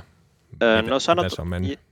Joo, kyllä mä tykkään silleen niin kuin joka vuosi pyrin niin kuin luomaan jonkun uuden visioperhon, mitä sitten oikeasti testaa niissä Joo. hyvissä olosuhteissa. Eli ei mene sillä tavalla, että niissä hyvissä olosuhteissa menee pelkästään niillä takuutestatuilla hmm. valinnoilla. Toki sitten usein, niin kuin esimerkiksi kalastuskauden avauksissa näissä on ne tietyt mallit, millä nyt on ennenkin saanut, saanut niin sitten parempia kaloja. Niillä on mukavaa aloittaa, ei tarvitse miettiä sitten, että, että onko se perhokunnossa ja näin poispäin. Mm. Mutta kyllä se mm. niin kuin yleisesti, niin en osaa sanoakaan oikeastaan, että onko kaventunut arsenaali. Äkkiseltä olisin sanonut, että ehkä on kaventunut, mutta sitten kyllä tosiaan joka vuosi niitä uusia malleja tulee kavereiden hyviä malleja on aina mukava testailla sitten ja sitoa mm. niistä sitten itse vähän semmoisia versioita ja muita, niin tota, kyllä siinä aina on, niin kuin, aina on semmoista niin kuin, kokeiluhalulle on aina tilaa tässä hommassa ja Mikä, sitä kannustan mikä on sun semmoinen top, top, top tai semmoinen perusvarma luottoperho, millä sä yleensä lähdet sä kautta avaamaan sit, jos sä lähdet tuossa niin streamerihommassa esimerkiksi vaikka nyt niin, että, että mikä on semmoinen? Kyllä, kyllä alkukaudesta, joo, kyllä alkukaudesta niin selkeästi niin noin mustat, mustat perhot on semmoisia, mitä niin kuin suosittelen, suosittelen joo. käyttämään. Että, minkä, kokosta, tota, minkä kokosta mustaa? Joo, se on oikeastaan niin kuin sanotaan näin, että salakan noustessa, jos se sitten mm. joskus sattuu se vuosi taas, kun se salakka nousee oikein kunnolla, niin sanotaan, että semmoisen maltillisen kokoiset tummat perhot on hyviä, että Joo. sanotaan, että silleen niin kuin seitsemästä sentistä 12, niin okay. ne on hyviä, että usein niissä tilanteissa ne, mitä tykkää korkealla verellä heittää ne isot mustat muuten, niin ne ei välttämättä pelaakaan, että siinä Joo. on semmoinen, mitä kannattaa testata, että joskus se taimen on ällistyttävän tarkka siitä perhon koosta, että on semmoisia tilanteita, ja toi Salakan nousu mainittu on ehkä niistä kaikista semmoinen niin kuin selkein semmoinen, missä niin kuin tuntuu, että joskus ihan niin kuin sentin tarkkuilla samat mallit joko toimii tai ei toimi, ja se on mm. niin kuin nimenomaan toistuvaa, että Joo. se on ollut vuodesta toiseen niin kuin semmoinen selkeä huomio, että Salakan nousu, niin siinä, siinä ne on tosi kranttuja välillä, että Kyllä. Mutta muuten, muuten niin kyllä tosiaan niin kuin erilaiset tällaiset mustat puppelit ja mustat tinselit ja mustat slinkit ja näin poispäin, niin kyllä ne yhtä kaikki, niin Marabou ja mustat hollow deceiverit ja mm, mitä joo. nyt käytetään ja mitä itsekin käytän, niin kaikki noista niin tota, asian saajaa, että en, enemmän sitten vallitaan se malli ihan niin kuin virranvoimakkuuden ja virtaprofiilin mukaan, että mikä nyt siinä käyttäytyy perhona hyvin sitten niin tota, sen mukaan, mutta että mm. Miten tuota, sä koet Mikko tuonne, että ää, miten eri veden korkeudet ää, vaikuttaa sun mielestä? Onko hyvä, onko esimerkiksi kesällä, jos on niinku korkea vesi, niin onko se niinku lähtökohtaisesti parempi tuommoisten isompien kalojen kannalta? Voiko sun mielestä, onko sulla sellaisia havaintoja, että jos vesi on ollut vaikka matalalla ja sitten se nousee, niin tuleeko sitten paremmin semmoisia järvivaelluksella olevia taimenia siihen tyyliin loppuliukuun ruokailemaan?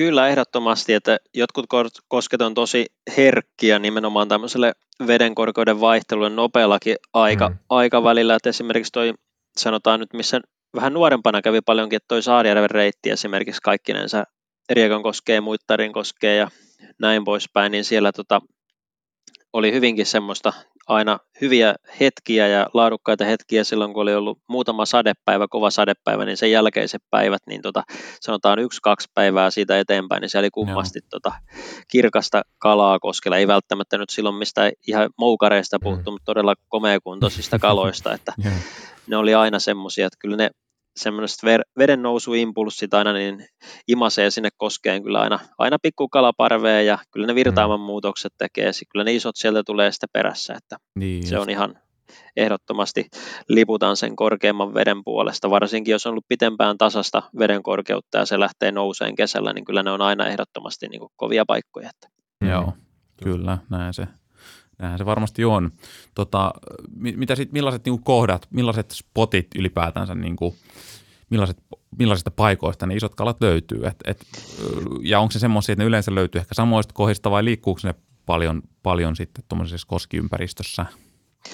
joo, kyllä se, joo, sanotaan näin, että se on sillä lailla mun mielestä ollut, että kyllä ne selkeät tämmöiset iso, mennään tähän rauhaa ja tämmöistä, mitä isokkalat tarvii, niin kyllä ne vähän semmoista laajapiirteisemmät virranalueet, niskat, syvemmät niskat ja loppuliuvut mm. ja välisuvanot erittäin hyviä, virtaavat välisuvanot ja tota, näin poispäin, niin kyllä semmoiset kohdat on niitä. Ja sitten semmoiset niin koskialueiden välillä olevat niin virta-alueet, semmoisia, mitä jos pääsee kalastamaan, niin tota, Joo.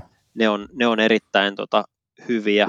Ja semmoiset kapeikkosalmet, mitä on tietyillä koskikohteilla, niin kyllä sen, sen kaltaisista niin profiileista niin iso taimen tykkää. Että siellä missä on vähemmän, vähemmän miehiä ja naisia vavat tanassa ja siellä on kuitenkin pikkukalaa varmasti hyviä, siellä on niin. mukava touhuta sitten, että semmoisiin kohtiin ainakin itse pyrin sitten aina keskittämään. Toki koskialueellakin pidemmillä koskilla ne semmoiset syvemmät putamat, puhutaan niin kuin semmoisista vaikka pocket-tyylissä koskessa, mm, missä on niin. vähän isompia, syvempiä alueita, niin kyllä niissä, jos, jos se suurtaimen siellä jossain lymyilee, niin yleensä niissä.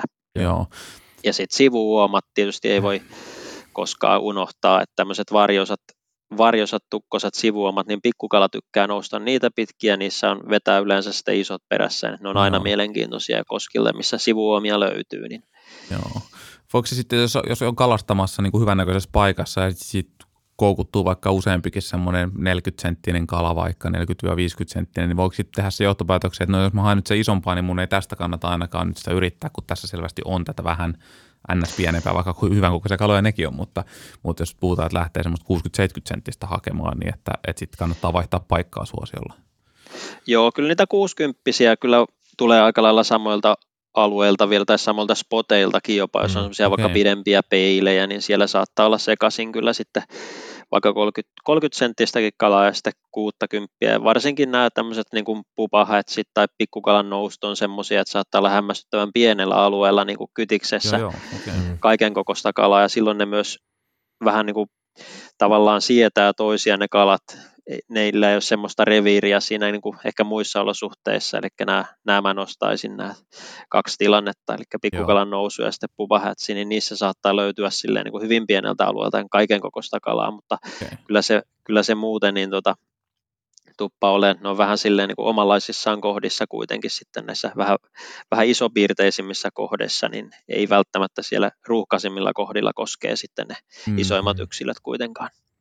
Kyllä tästä tuli itse asiassa todella hyvä kuulija kysymys myös, joka, joka liittyy olennaisesti nimenomaan tähän, ja tämä on mun mielestä myös todella kiinnostava asia, että ö, onko nämä niin kuin, todella niin kuin nämä isot kalat, niin kun sä puhuitkin, että ne on yleensä tosi semmoisia herkkiä, varmaan johtuu siitä, että ne on vanhempia ja kun ne on isoja, niin ne, ne, ne, ne siis varmasti on viisaampia keskimäärin, kun ne on selvinnyt niin pitkään, mutta tota, onko nämä isot kalat yleensä semmoisia, että että kun me puhutaan, moni käyttää tämmöisiä termejä kuin monttuvahti, ja sitten mä oon alkanut miettiä useasti, että nämä isot tuntuu olevan kuitenkin aika pitkälti vaeltavia kaloja, tai semmoisia kaloja, joita saadaan sitten kirkkaina, että nämä ei välttämättä ole niitä kaloja, mitkä pyörii siinä samassa montussa päivätolkulla, vaan ne ehkä tulee vaan hetkeksi siihen. Niin oot sä sitä mieltä, että nämä kaikkein komeimmat jöllit, niin nämä on aina tämmöisiä niin syönnökselle tulleita kaloja?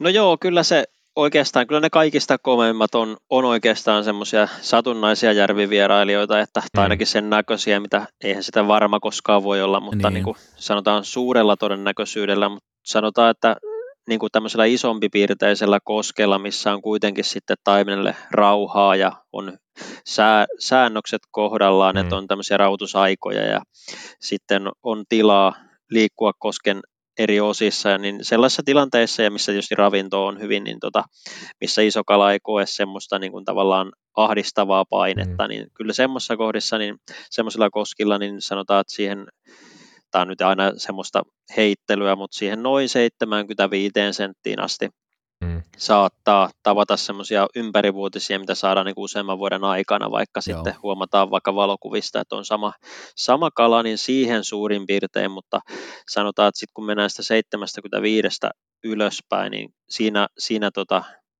no tietäähän sen, että aika vähän niistä, niistä kuulee juttua sitten näillä, hmm. että sainpas tällaisen nyt tästä koskesta, niin. keskeltä koskee, että kyllä niin kuin enemmän on semmoisia sitten niin kuin semmoisia satunnaisia tärähtänyt jostain niskalta tai loppuliusta mm. välillä ihan täysin vahingossakin ja silleen, niin. että on niin kuin niinku härnännyt jotain säynettä siellä, niin ne. kumahtanut kiinni sitten. Ja tota, mutta se kertoo paljon, että kyllä ne enemmän on semmoisia, että ne pyörähtää sitten, pyörähtää sitten näiden pikkukala parvien mukana sitten siihen koskimiesten saa, ja naisten saataville siihen, että tota, kyllä ne on semmoisia, että silloin pitää just se ajatus jälleen kerran armottomasti korostuu siinä ja sitähän ei kukaan pysty kuitenkaan sitten sanomaan, että koska se juuri tapahtuu, että vaikka kuinka hyvät olosuhteet on, niin kyllä niitä tulee niitä, että joku nyt on kuitenkin pielessä, että ei tässä niin kuin sitten niin. näy eikä kuulu mitään ihmeellistä, että se on, se on varmasti ihan kaikille, kaikille tuttu tilanne välillä, että, mm. mutta, mutta silleen, että kun oli tuossa aikaisemmin puhetta kanssa siitä, että kuinka nämä pysyykö ne samoilla alueilla nämä monttuvahdit ja tällä lailla, niin myös ne isommat kalat tosiaan sen paineen mukaan, niin on se, itsellä semmoista ihan selkeää havaintoa, että kyllä ne vaihtelee niin kuin tosi paljonkin niin kuin tämmöistä liikkuu vuorokauden aikanakin siinä Joo. kosken alueella ja nimenomaan on usein sille paineelle ja kahlailulle niin todella arkoja, että, Joo. että sitä kannattaa aina miettiä, että jos jossain alueella on sanotaan edes kohtalaisesti kahlailtu, niin itse ei välttämättä niin kuin jos, jos nyt otetaan tähtäimeksi sitten nämä oikein isommat yksilöt, niin välttämättä ei ole kauhean mielenkiintoisia omalla listalla ne kohdat sitten, että Niin just. kyllä ne. Mutta myöhemmin sitten taas kun on rauhoittunut, niin sitten on taas pöytä katettu uudestaan. Kyllä, näin. Se on varmaan se rauha on, rauha on yksi, yksi suurimmista tekijöistä sääolosuhteiden sitten lisäksi, että mitkä pitää olla kohdillaan. Ja tässä nyt käytiin, voidaan vähän, vähän vielä ehkä jotain sanoa tuosta väsyttämisestä vielä käydään ihan kohta, mutta teki mieli tässä nyt, kun käytiin tämmöistä listaa nyt näistä asioista ja vähän mitkä olosuhteet olisi kohdallaan ja millaisista kohdista, niin ihan vain sellainen nopeasti, että, että, että kun sä lähet niin kuin tonne kalaan, sulla on hyvä, joku hyvä vaikka tuommoinen reittikoski ja olosuhteet on about kohdillaan, niin kun sä lähdet tavoittelemaan sitä isompaa, niin millaista se sun kalastus on? Miten se sun kalastusvuorokausi etenee? Tai siis, että jos miettii tyypillisesti, jos mä vaikka mä lähden kalaan, hmm. niin lupa alkaa hmm. kolmelta. Jos mä tunnen sitä paikkaa, niin mä mietin, että kun kello lyö kolme, niin mä menen tonne heittämään, sitten menen tonne, sitten menen tonne, ja sitten vähän katon, että, että mikä se olosuhde on, että aloitaks mä streamerilla vai aloitaks me ollaan, ja sitten mä vaan yritän saada niitä kaloja sen koko päivän ajan, että ja toivotaan, että sieltä nyt niin kuin mä teen asioita oikein ja saan mahdollisimman monta kalaa sinne päivän aikana. Ja, ja tota, yleensä niitä nyt ei nyt ihan hirveästi tule, että, että no. jokunen no. tulee joskus ja jokunen ei tai siis joskus ei, ja, ja se, on, se on vähän semmoista. Miten, miten sulla se menee nyt, jos puhutaan, että sä lähdet hakemaan sitä plus 60 taimenta, niin, niin onko se enemmän sitä odottelua, katselua, fiilistelyä, vai lähdetkö sä saman tien kuitenkin heittämään ja toivot, että se tulee sieltä? Joo, piti sanoa, että tuossahan ei mitään väärää olekaan, että joku siitä hommasta nauttii vaan, niin kaikki on silloin täydellisesti, että ei siinä, siinä sen puoleen mitään pahaa. Että, mutta itse silleen tosiaan se aika paljon riippuu siitä, että jos on varattu vaikka sellainen vuorokausi tai pari jossain mm. Niin sanotusti laatupaikassa, ykköskorin paikassa, mitä niin. Suomessa on, niin tota, kyllähän se aika kuitenkin intensiivistä edelleenkin se kalastus on, että, mutta olkoonkin, että kyllä siinäkin monta kertaa, niin kun, jos omalla porukalla mennään neljällä hengellä vaikka, niin kyllä siinä tauotellaan monta kertaa. Meilläkin yhdessä sovitaan aina, että Joo. kuinka tota kannattaa tauottaa, että yleensä kalastellaan semmoisia parin tunnin settejä ja sitten tauko, annetaan Joo. vaikka tunti rauhoittua tämän tyylisesti, että, ja sitten usein ennen il, iltaa esimerkiksi, jos on oletettua pikkukalan nousua, niin kannattaa ottaa vähän pidempi rauhoitus ja antaa sitten mahdollisesti siinä kalojen nousta siihen, nehän nousee nimittäin tosi matalaa ja rantaa, ja se on mm. niitä klassisimpia virheitä, mitä voi tehdä, että lähdetään niin kahlailemaan heti sinne siitä kolme, neljä metriä heti rannasta ja sitten heittelee, Joo. niin siinä jo monen kalan päälle pahimmillaan kahlattu siinä kohtaa, että kyllä välillä mennään silleen ihan niin kuin ei oikeasti yksi eikä kaksi isompaa kalaa, mitä on saanut silleen, että on oikeasti niin kuin ryömimällä tullut joen rantaa ja sitten semmoisella lyhyellä tiputuksella siihen ihan niin kuin sanotaan mm. niin kuin alle polvisyyseen veteen, niin niitä ihan isoimpiakin silleen saanut, että tuota, okay, niin. se kannattaa pitää kyllä mielessä, että varovaisuutta ei voi liikaa korostaa, että se on kuitenkin semmoinen vasta, vastapelurina on parhaimmillaan sitten semmoinen oikeasti araks oppinut granttu niin. luon, luonnon tota, ihme tai oikkui, niin se osaa kyllä varoa sitten tämmöistä, että nyt ei ihan sieltä kun tullaan mm. pikkusen päissään rymistellään rantaa ja kaadutaan rantaveteen ja näin, niin tota, siinä ollaan jo heti vähän niin kuin paljastettu kortit siinä kohtaa, että niin. Kyllä.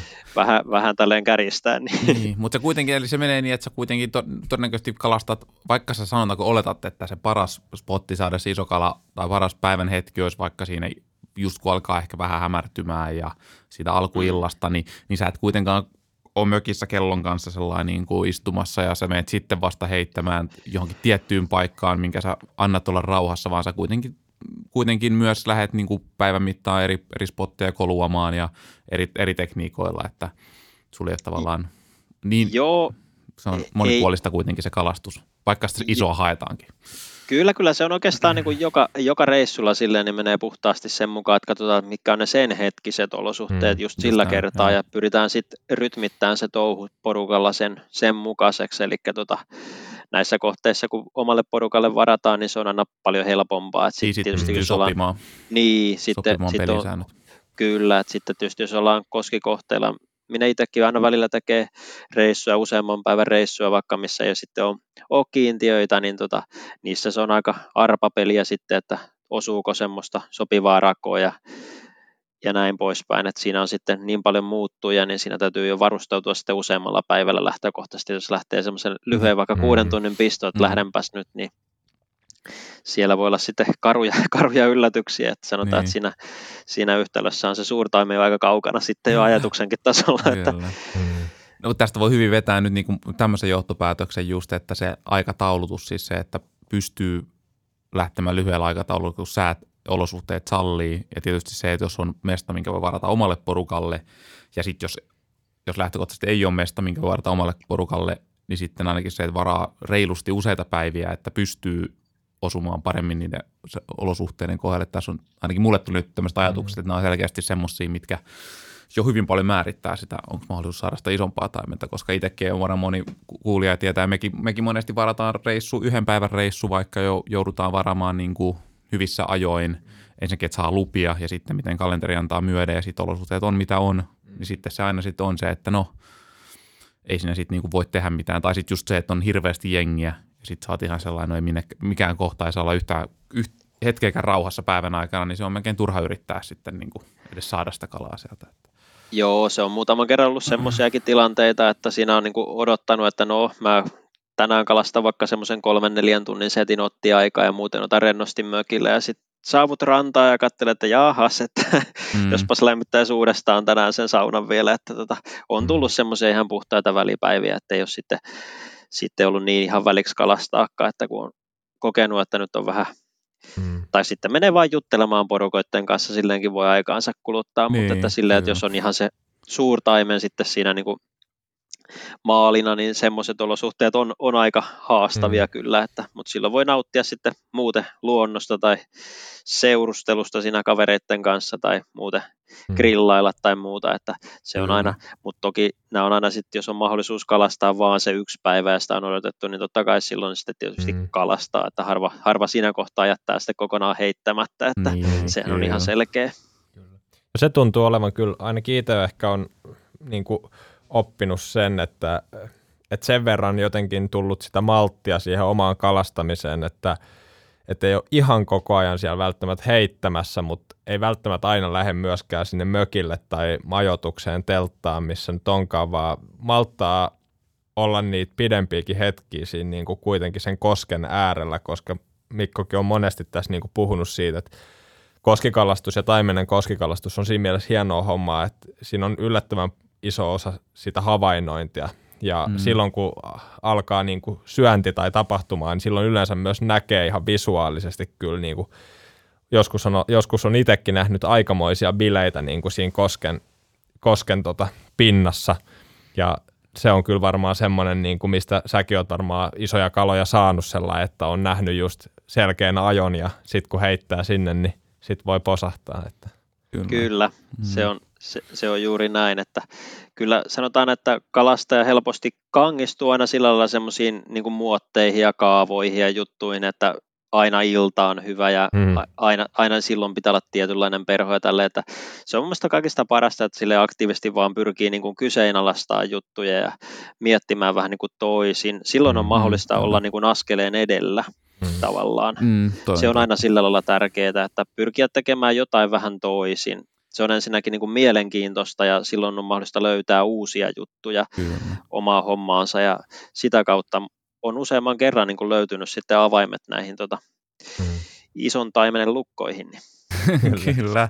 Joo, toi on tosi hyvä, hyvä, hyvä jut, hyvät vinkit just noin, että helposti sitä itsekin jämähtää, että mä oon päättänyt, että mä kalastan tällä ja mä kalastan nyt tällä ja kyllä se tulee, kun mä vaan yritän tarpeeksi kauan ja sitten ei tavallaan edes huomioi sitä, mitä ympärillä tapahtuu ehkä ja just, että voisiko sitä nyt katsoakin ihan boksi ulkopuolelta ja kokeilla. Esko on parempi siinä, että sulla on helpommin, helpommin saada uusia keinoja käyttöön kuin vaikka mä itse, että, että, että, että se on hyvä, hyvä vinkki. Niin ja sitten varmaan semmoiset asiat, missä esimerkiksi itselläkin on paljon kehittymisen varaa, niin kyllä mä oon monesti miettinyt esimerkiksi näitä kuuluisia isoja kaloja, mitä monesti saadaan niin kuin koskien esimerkiksi loppuliuuista ja niin mä oon aina miettinyt, että kyllä siinä otetaan niin kuin perhokalastajasta mittaa, että kuka jaksaa olla passissa siellä loppuliuvussa, koska se on helposti sitä itsellekin, että siellä käy vähän niin kuin piipahtamassa ja sitten jos ei tuu mitään, niin sitten vähän niin kuin luovuttaa sen kanssa, että ei tässä ole kalaa, mutta kun kyse on varmaan vähän siitä, että kun se kala voi tulla viiden minuutin päästä tai se voi tulla tunnin päästä tai se voi olla niin kuin se hetki koska tahansa ja silloin varmaan on niin kuin todelliset niin kuin ison kalan mahdollisuudet hyvät, kun jaksat olla myös siinä ja vähän niin kuin olla siinä kytiksellä, kun helposti mm, lähtee kalastaa sit niitä poketteja just johonkin keskikohdille. Että. Mm. Joo, kyllä se, niin kuin sanotaan näin, muistaakseni itse asiassa, mitä tuota Anttosen Iirokin puhui mm. aikanaan siinä, tota, niin se on just tämmöinen niin kuin, tota, tämmöinen kala, hyvien spottien kiertäminen, niin se on niin kuin omassa hommassakin sitä, että pyrkii niin kuin useammassa eri vaiheessa vuorokautta käymään heittämään nämä spotit läpi, mm. mutta ei tavallaan jää asumaan, koska siitä ei ole oikeastaan mitään hyötyä, että siinä vaan niin kuin mm. sitten jumittaa ne paikat ja näin mm. poispäin. Että sanotaan, että silloin kun pääsee rauhalliselle paikalle, missä on oletettu ison kalan spotti, niin, mm. niin, niin kyllä se on yleensä, mä panostan siihen ekaan heittoon ihan valtavasti ja toiseen heittoon. Se sanotaan niin kuin laskee aika jyrkästikin, jos heitetään sellaista tiettyä spottia, niin se sitä mukaan, kun siinä piiskataan ja tulee perhosiimat kalan näkökenttää ja muuta, niin mm. niin se on semmoinen, semmoinen juttu, että se on aika usein se ensimmäinen heitto, se on se paras, Joo. kun vaan keskittyy. Toinen heitto on jo pikkusen huonommat mahdollisuudet, mutta toimii edelleen. Kolmannella taas laskee ja näin. Kyllä. Sitten jos on heitetty kymmenen heittoa jo samaan paikkaan, niin tota, aika harvoin sieltä enää sitä parempaa kalaa saa. Mm. Sitten, että mm. kyllä se usein ne huomaa siinä kohtaa, että se saattaa jopa vaihtaa pois, että se kohta tyhjenee siitä isommasta kalasta, taikka sitten se vaan niin kuin lyö ihan luukut kiinni, että sit pitää rauhoittaa noin tunti tai puolitoista kyllä. tuntia tai vastaavaa, niin sitten on taas homma uusi varovaisella lähestymisellä ja varovaisella heitolla, mutta se on semmoinen vinkki, minkä kyllä antaisi, että niin kuin yksi tärkeimmistä vinkkeistä sen niin kuin tämmöisen rauhallisen rauhallisen tota, homman lisäksi on, ja rauhoittamisen lisäksi on nimenomaan se keskittyminen siihen mm. ihan ensimmäiseen heittoon, kun ollaan paikoilla, että ensimmäinen heitto jokaiseen niin kuin spottiin, niin se on aina se kaikista paras lähtökohtaisesti se kalallekin se ensimmäinen ensimmäinen tota, niin kuin mahdollisuus iskee ja tälleen, mm. milloin se, se ei oleta vielä, että mitä sieltä nyt tulee. Että. Kyllä, ja tähän varmaan liittyy oleellisena myös se lähestyminen, spotin lähestyminen tavallaan just, että miten sä, kuinka varovasti ja näkymättömissä ja mm. mahdollisimman, mistä kulmasta sä lähestyt sitä, että se on, nämä on varmaan ne tekijät, mikä nostaa sitä saamisen prosenttia hu, huimasti. Just näin, että kannattaa miettiä sille, että ainakaan ylävirran puolelta ei kannata hirveästi rymytä päälle, siellä tulee kaikki mahdolliset sorat ja muut niin kuin kalan silmille ja mm. sitten myöskin niin kuin kannattaa vähän katsoa, että mistä tota, mistä esimerkiksi auringon kulma tulee, että mihin sun oma varjo lankee koskessa, kaikki tällaiset, mm. miten se varjo liikkuu sitä mukaan, kun sä liikut, niin nämä on tämmöisiä, mitkä isommat kalat kyllä kiusallisen hyvin tuota tunnistaa sitten, että kyllä. ne kyllä oppii sitten huomaamaan, että missä kyllä. kohtaa kannattaa mitenkin mennä, mutta kyllä se kaiken kaikkiaan sellainen, mitä varovaisemmin, niin se on aina sen mm. parempi. Mitä huomaamattomammin pystyt olla, niin sen parempi. Kyllä, ja varmaan semmoinen suunnitelmallisuus siis siinä mielessä just, että miettii jo mielessään sen, että miten sä heität sen siihen, mikä on se kohta, mihin sä haluat, että se perho laskeutuu, kun sä tuut, niin ennen kuin sä edes kävelet lähelle sitä paikkaa, niin käy niin kuin sen mielessään läpi, niin sitten ei tule siinä sählättyä sitten siinä ylimääräisiä heittoja tai siiman suoristuksia siinä niin kuin, sitten kun päästään jo. pelipaikoille. Mm. Joo, se on just näin, että se on semmoinen, niin kuin mitä paljon näkee, on semmoinen, että ensin vähän niin kuin ojotaan siimaa, heitetään välillä jopa pelkkää siimaa tai jollain, niin kuin, mikä on ollut pari päivää kiinni siellä, niin sinne tänne vähän, ja sen jälkeen ruvetaan suunnittelemaan, että mitäs mä kalastan, tai mihin mä oon roiskinut 15 kertaa, niin tota, siinä kohtaa on vähän niin kuin usein kyllä pilattu ne omat mahdollisuudet, ainakin jos se on se iso taimen siinä, että kyllä se tosiaan se keskittyminen siihen ekaan heittoon, niin se on usein niin kuin. Aika hieno valttikortti. Ei kannata jättää käyttämättä.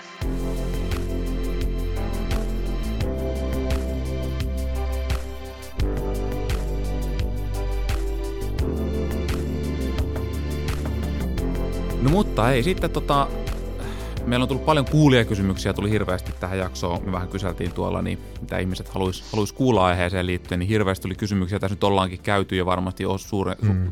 iso osa niistä läpi. Me voitaisiin vielä tässä vähän joitakin semmoisiin tarttuu, mitä ei olla vielä juteltu. Mutta nyt sä just mainitsikin tuossa just, just ihan hetki sitten, että niiden niiden tavallaan monipuolisten kalastustekniikoiden ja tekniikan vaihtamisen myöntä on sitten auennut, auennut näitä ison taimenen lukkoja niin sanotusti, niin tota, tämmöinen, mitä kuulijatkin kuulijakin esitti tämmöisen kysymyksen, että pystyykö sä niin nostaa selkeitä yhtäläisyyksiä, yhtymäkohtia niistä hetkistä, kun se iso on napannut? Että onko niissä aina joku, että, että joku semmoinen sääolosuhde, vuorokauden aika, mitä ikinä se voi olla, joku tekniikka, että, että, että oho, nyt onkin tapahtunut ja tämä niin kuin tuntui samalta kuin silloin, kun viime kerralla hmm. kun nappas myös, että, on se, että, että mitä ne semmoiset tekijät voisi olla, mitä sä oot huomannut?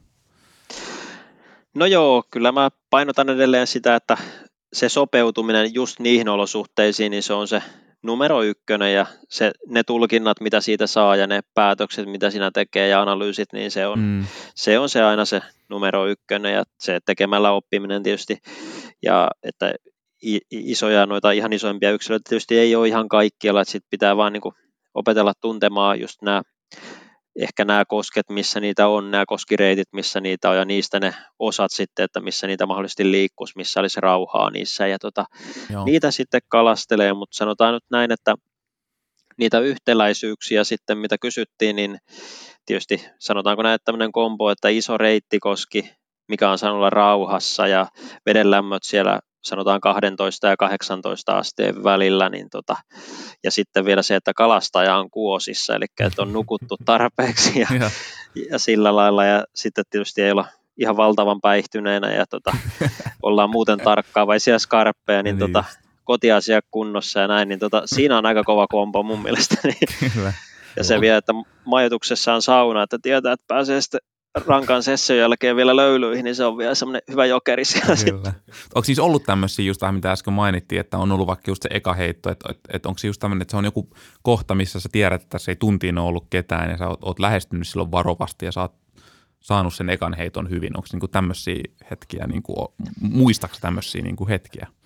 On siis, niin kuin just sanotaan, että yllättävän iso osa noista isoimmista kaloista niin on justiinsa sillä lailla tullut, että kyllä se, niin kuin se paikan lukeminen niin tehdään rannalta Joo. ja näin ja mietitään olosuhteita jo sitten matkallakin siihen rantaan ja siinä tehdään ne päätökset ja sopivat perhot jo siinäkin ja mietitään, että mistä lähestytään ja näin poispäin, mm. niin kyllä niin kuin sanotaan, että se on vaan se viimeinen, viimeinen silaus sitten lopulta se, että kun mennään, mennään siihen paikoille ja heitetään se ensimmäinen heitto, että se on tavallaan jo tuolla mielessä sitten se koko, koko tavallaan tapahtumaketju, jos voisi näin sanoa, että Joo.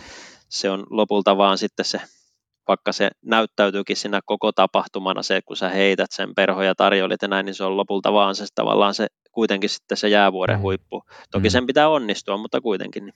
Kyllä. Et, et versus sitten ne hetket, kun sä oot heittänyt jotain kohtaa jo 20 heittoa, niin, niin että onko ne just ne onnistumiset, että silloin ei ole niin paljon tullut niitä onnistumisia, jos sä mietit nyt sun uraa taaksepäin, niin sä voit sanoa tämmöisen, niin kuin, tämmöisen niin kuin väittämän jo sun empiirisellä kokemuksella. Niin kuin, hmm. että. Kyllä se on ihan, se on ihan selkeä juttu, Joo. että tota, kyllä sanotaan, että kymmenen heittoakin samaan paikkaan, niin se on jo tosiaan niin itselle on todella paljon, että Joo. silleen voidaan puhua, että jos nyt kalastetaan vaikka jotain niska-aluetta, niin kyllä siihen voi heittää enemmänkin silleen, mutta jos puhutaan jotain vaikka samaa kiven takusta tai mm. kiven sivusta ja näin, niin tota, en mä siihen muutama, muutama heitto, sanotaan pari heittoa vaikka samalla perholla ja sen jälkeen niin kuin pieni rauhoitus ja perhon vaihto ja vaikka pari heittoa ja se oli siinä. Joo, Et sillä niin. tyylillä sitten rauho, sit antaa paikan rauhoittua ja tulee myöhemmin katsoa uudestaan, että sillä tyylillä Joo, toi on pyrin tavallaan siihen, että jos siinä on se isompi kala, mihin on olettanut, että se ei lähde mun touhujen takia sitä pois, vaan mä saan sitten pienen rauhoituksen jälkeen tulla vaikka niin kuin eri perholla tarjoilemaan mm-hmm. tai vähän eri painotuksella tai näin, että semmoinen on, ideologia. Mm, tässä on nyt se selkeästi se vissi ero, että kun kalastetaan tuommoista niin syövää taimenta, joka niin kuin ruokailee siellä ja sitä niin kuin pyritään jallittamaan versus sitten taas lohenkalastuksessa tuttua, että joskus, joskus taas si- lohenkalastuksessa on palkinnut just se, että piiskataan tietyllä tavalla sellainen, että saadaan se lohi ottamaan siitä, mm. että ärsytetään se ottamaan se jollain pinturilla, kun heittää, mutta tämä on niin kuin hieno kuulla periaatteessa, kyllä tässä niin kuin näkyy sitten se käyttäytymisen ero aika selvänä selkeästi. Kyllä. Kyllä, ja se on niin kuin toi lohihomma oikeastaan, niin se menee, menee sitten lähemmäs sitä mitä rauhoitusta ennen tapahtuu, mennään niihin pimeisiin hetkeen siihen isoon mustaan, niin mm. siinä, kohtaa, niin siinä kohtaa menee siihen, se ärsytystekniikka toimii. Toinen on sitten semmoinen, kun jossain syvemmässä kohtaa päävirreunassa reunassa majailee joku isompi kala, mikä iskee välillä niin kuin pikkukala paik- mm. Parviin siinä niin. omassa lepokohdassaan, niin tota, nousee vähän pidemmän matkan päässä, että joutuu pitkää heittoa käyttää, mutta silloin joskus semmoiset roikotustekniikatkin niin tota, on hyviä, mutta kyllä pääsääntöisesti niin sanoisin näitä, että kyllä se hmm. enemmän vähemmän sinne ylävirran puolelle suunnatut heitot on kanssa niin kuin äärimmäisen tärkeitä tässä, että, mutta semmoinen ärsyttäminen, että kerta toisen jälkeen vaikka pyyhkästään päävirrasta siihen oletetulle ottipaikalle perho, mm. eli vähän tämmöinen roikottamistyylinen niin. tai 45 astetta klassinen alavirtaa mm. ja siitä niin tota, tämmöiset toimii enemmän sitten vähän niin kuin kudun läheisyydessä tai just niille, jotka jossain selvässä pääviran reunassa olevia mm. isommuksia, niin mm. näille ne toimii, mutta, mutta näin. Joo. No tuosta tota, välinepuolesta nyt oli, oli kuulija, joka halusi vähän tietää siitä, että e-, ennen kaikkea, että minkä paksuisia perukkeita pitää käyttää, kun Joo. tavoitellaan yli 70 senttisiä kaloja. Mutta kerron nyt samalla vähän sellainen, että millaisella setupilla esimerkiksi streamerihommia heität yleensä. No joo, mulla on yleensä tuommoisia sanotaan 90 jalkaseen pituisia mm. ja 7-8 luokkaisia. Sanotaan, että merkillä ei ollut välttämättä niin suurta itselle. Mä en ole koskaan ollut semmoinen niin, niin kuitenkaan sitten välttämättä semmoinen, että mm. sanotaan, että kunhan se sopii omaan käteen ja tukee Kyllä. sitä omaa tekemistä, niin se on mulle se juttu aina. Että, no. Mutta tuommoisissa tota, raameissa 7-8 luokkana, jos streamerilla siis kalastetaan, mm, ja mm. Tota, 90 jalkainen, mieluiten semmoinen niin aika nopea, vapa, mutta siitä pitää löytyä semmoista koko toimisuutta, vähintään puolitoimisuutta, pitää sitten isommakin kalat vähän säyseemmin kiinni tai mm. rauhallisempina, niin se on, ne on ne tärkeät ominaisuudet, että millä mennään, niin tota, sitten on erikseen tietysti, jos kalastetaan loppukaudesta vaikka pinturilla, niin silloin mä käytän usein vähän semmoisia kokotoimisia kutosluokkaisia, vitosluokkaisia vapoja. Niillä on mukava vielä heittää, mutta pärjää sitten isommallakin kalalle. Ja toki nämä on sitten ihan oma lukunsa, mihin omat spesialistinsa, kun mennään näihin ranskalaistekniikoihin ja vastaaviin pienperhotekniikoihin, niin niissä käytetään sitä aivan erilaisia välineitä tietysti, mutta tota, siihen on sanotaan paremmat spesialistit olemassa kuin minä, niin tota, hmm. jätetään se, se alue heille sitten, mutta tosiaan niilläkin välineillä isoja kaloja on mahdollista saada ylös, mutta Kyllä.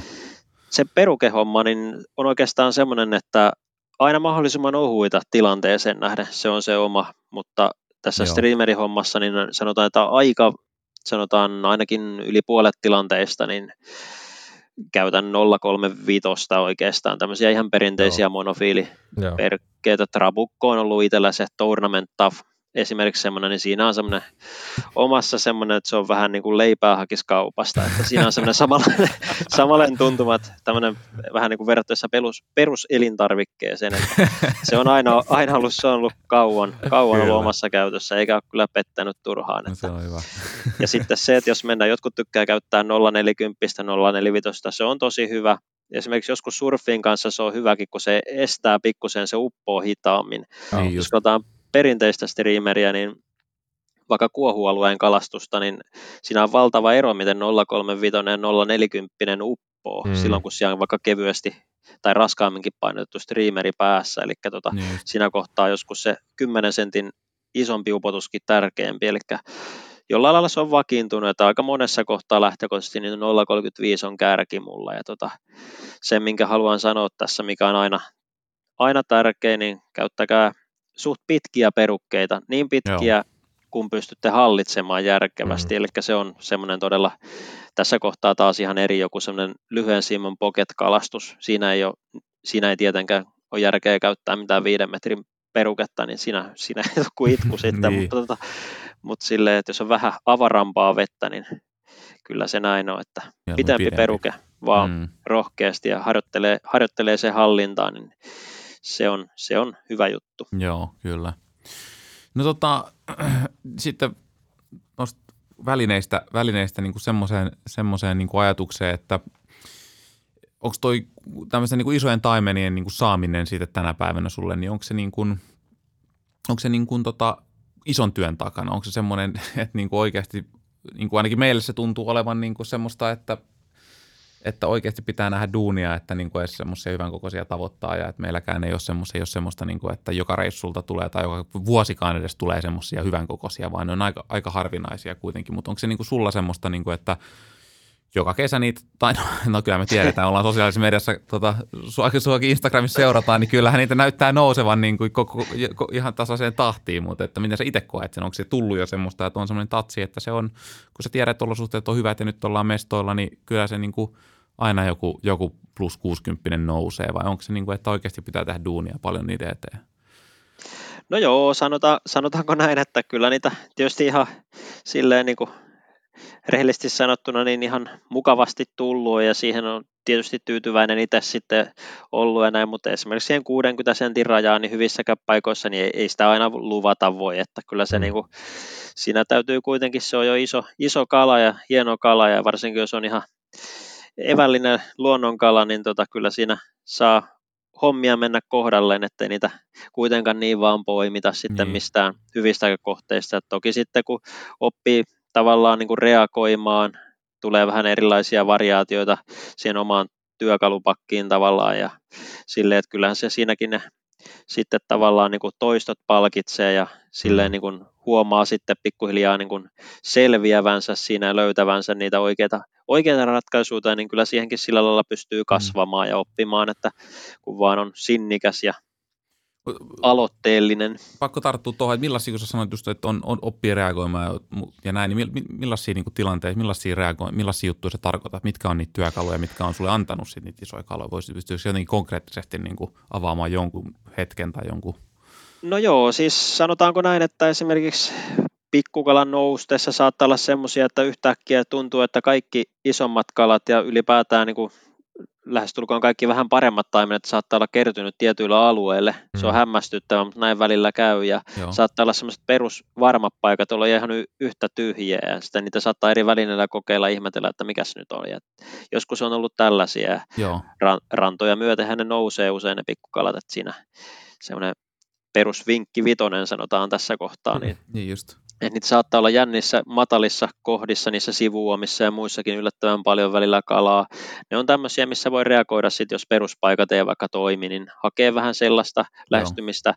Joskus sitten ihan vaihto se, että jos tuntuu, että vaikka ne raskaat streamerit ei toimikaan, vaikka olisi esimerkiksi niin kuin oletusti korkea vesi ja mm. milloin yleensä vähän syvemmälle pitäisi päästä ja näin, niin tota, silloinkin vaihto ihan pintamenetelmiin. Muistan itse asiassa kerran tuota, tuolla Huopanan koskella varmasti kaikkien tuntemalla, niin oli tuota, niin semmoinen oikein tulva vesi elokuussa ja tuota, siinä oli semmoinen sitten, että kaverit siinä, oli, oltiin kolmatta vuorokautta, oli piru hiljasta siinä ja sanoi, että älä nyt vaan enää vikana aamuna messin, että on ollut tosi hiljasta ja ollut vaikeaa saada semmoisia 50 sentin kaloja sitten, että näin poispäin. Oli ihan kaatosade ja just semmoinen kylmä ilma ja Joo mietin, että minähän menen, että tätä vielä, kaikki kortit katsotaan ja ainoana sitten siellä koskella ja tota, aamu, aamusetti ja vikat tunnit siinä ja tota, ajattelin, että ei mitään ja tota, siihen välisuvantoon sitten meni ja perinteisille paikoille ja siinä sitten tota, ensin tuli semmoinen hieno, hyvän mielen evällinen pulleepiirteinen semmoinen Juhani Ahon tyylinen tota 50-senttinen kala, siitä oli jo siitä onnessa, että tälle reissulle niin kuin hyvä kala näihin olosuhteisiin. Mm, ja, tota, ja sitten taas hetken aikaa meni, niin tuli 60-senttinen evällinen kala. Mä että nyt on muuten kerrottavaa mökissä, että kannatti niin. herätä ja mm. ei mitään. Siitä vielä hetki eteenpäin. Oli 10 minuuttia lupaa jäljellä, niin sieltä nasahti sitten semmoinen 72, 4,5 kilon evällinen kala. Ja tota, sitten oli tosiaan mökissä tarinan aiheesta siinä, että no kyllä niin. pojat keitti kahvit sitten. siinä tota, oli kyytipoikaakin tarjolla, sanotaanko näin. Mutta tota, mikä siinä oli hauskinta, niin, niin tosiaan tulva-olosuhteet ja oltiin koko aika hakattu niin kuin enemmän vähemmän syvemmälle, niin siinä oli ihan pintakalvossa menevä ohkanen ahvenstriimeri, ihan päinvastoin mitä siinä mm. olosuhteessa normaalisti tarjottaisiin, niin se oli se avain onneen. Okei, eli Aatosateessa. Mm. Eli niin, vielä, että joo. tekee aivan päinvastoin, mitä on niin kuin mm. normaalisti, niin tällaiseen suosittelen kokemaan, että siinä oli semmoinen pieni totinen tarina menneisyydestä, niin tota, tällaisia erittäin... ratkaisuja kannattaa tehdä rohkeasti. Joo, kyllä erittäin hyvä tarina ja hyvä, hyvä opetus siitä, että just, että silloin joku keli ei ole kohillaan ja, ja tavallaan tekeekin erilaisia temppuja, mitä on sitten pitäisi mm. tehdä, niin sitten tulee onnistumisiin. Näistä Kyllä. pitää ottaa nyt itsekin tota, laittaa muistikirjaa. Mm. Ja justiinsa semmoisia konkreettisia, niin perukkeen paksuudella voi pelata, että käyttää samaa perhoa, mutta kokeilee eri paksusta peruketta. Se uittaa perhoa aina ihan eri lailla samanlaisella parilla identtisellä heitolla, mitä voi kokeilla. Se muuttuu perhon uinti esimerkiksi. Se voi olla joskus se tekijä. Joo. Sitten ihan painottaminen, millä ikinä haluaakaan painottaa, se on irtopainoja siimassa, mitä kohteen saa, säännöt sallii ja näin, niin niitä kannattaa pelata, se muuttaa kanssa sitä perhoa ja välillä mm. se on niin kuin tietyllä alueella, että meneekö se 10 senttiä syvemmällä vai pinnassa, niin se tota, pienikin ero, niin vaikka kala näkee ne molemmat, niin toinen vaan kiinnostaa. Eli mm. kaikki tämmöinen, että ei, ei hakkaa pelkästään silleen, että mennään nyt tämä sama päässä tälleen. Toki silleen kaloja saa ja näin, mutta se ei mm. välttämättä, mm. jos tässä nyt mietitään niitä semmoisia, että millä saa lisää tehoja, niin tota, Kyllä. semmoinen uuttera koke, kokeileminen, niin se on, ja heittokulmat tietysti mm. perinteisenä, niin si, niitäkin kannattaa, kannattaa tota, rohkeasti varjoida silloin, jos tuntuu varsinkin, että ei nyt kontakteja tuu siihen malliin, mitä toivoo. Niin. niin tota, rohkeasti Kyllä. vaan. No mites toi tota, äh, tää, että kun sä saat kuitenkin verrattain varmasti paljon kontakteja niihin isoihin kaloihin, niin äh, mikä tämä sun hitreitti on niin sanotusti, että kuinka paljon sä karkuutat isoja kaloja, tuleeko niitä karkuutettua paljon ja tästä taisi tulla kuulijakysymyksiä kanssa vähän, että onko vinkkejä sitten, että sitten kun se unelmien taimen, se ensimmäinen yli 65 senttinen kala on kiinni, niin millaisia ajatuksia siinä kannattaa käydä sitten läpi, kun se lähtee tempomaan? No joo, sanotaanko näin, että isompi työ on saada se iso kala ottamaan. Niin. Sanotaanko näin, että sitten kun sä saat sen ottamaan, nyt, jos mä nyt puhutaan vaikka tässä kohtaa sitä streameri-puolen mm. kalastuksesta, mm. sitten ne ottaa pääosin sitten, kun ne ottaa niin hyvin mm. kiinni. Eli kyllä mä sanoisin, että kaksi kolmesta tai kolme neljästä noista ton koko luokan kaloista, mitä on vuosien varrella oman siiman päässä vierailu, niin ne on kyllä ylös tullut. Joo, kyllä niitä pääsee, pääsee karkuun muutamia kirveleviä karkutuksia totta kai omaltakin kohdalta löytyy, mutta sanotaan, että sanotaan näin, että selkeästi yli puolet on kuitenkin tullut ylös hmm. sitten syystä tai toisesta, mutta sanotaan, että itsellä omakohtaisesti niin se on sillä lailla, että semmoinen tasainen, määrätietoinen veto. Siinä tuntee kyllä, jos välineet on muuten niin kuin kuosissa ja mitotettu sopivaksi tilanteelle. Siinä tuntee silloin kyllä, kun tarvii tavallaan pikkusen antaa kalan viedä siimaa, mutta mm, semmoinen kalan niin kuin ylimalkainen uittelu ja semmoinen pelkääminen siinä, että nyt se mörkö on siellä siiman päässä ja älä karkaa, älä karkaa, älä karkaa, silloin se yleensä karkaa. Mm. että semmoinen niin kuin tavallaan pyrkii jo etukäteen niin kuin pääsee vähän tämmöistä voisi sanoa tämmöistä mentaalipuolen valmistautumista, mutta mikä on kyllä ihan tärkeää omasta mm. mielestä, niin semmoinen, että pyrkii käymään, varsinkin siinä alkuvaiheessa, niin kuvitteleen sen tilanteen ja sille, että pyrkii olemaan sen tilanteen herra tai rouva mm. sitten, että vähän näin, että semmoinen tasainen määrätietoinen paine ja pyrkii miettimään jo silloin, kun aloittaa kalastus, että missä tässä olisi niitä mahdollisia rantautuspaikkoja mm, sitten mm. niille paremmille kaloille, eikä tavallaan pelaa sitä sitten, kun se vihdoin on kiinni, niin minnekä hölmöön paikkaan sitä omaa peliänsä. Että kyllä Joo. ne viimeiseen asti kuitenkin, niin vaikka kalat yksilöitä on, niin sieltä voi löytyä ihan jaloissakin mielenkiintoisia temppuja niiltä isommilta, että siinä vaan määrätietoinen tasainen paine ja Mm. Haaviminen mielellään niin isokehäinen haavi tietysti itsestäänselvyys. Ja sanoisin, että vielä semmoinen semmoinen juttu, että mielellään, jos hämärällä kalastaa, niin mielellään semmoinen hopeakehyksinen tai muuten vaaleakehyksinen haavi, niin auttaa aika paljon siinä pimeässä, niin kun puutamon valo tai otsalampun valo sitten, niin sen tumman kalan tummassa vedessä, niin haaviminen huomattavasti helpompaa, Ai, että kyllä mä siihen, siihen, jos haavia ylipäätään käyttää ja suosittelen käyttämään, niin tota, ei mitään, iso, iso kehänen ja tämmöinen vaaleakehänen haavi, niin mm, siinä on joo. yksi semmoinen konkreettinen, konkreettinen juttu ja näin. Että.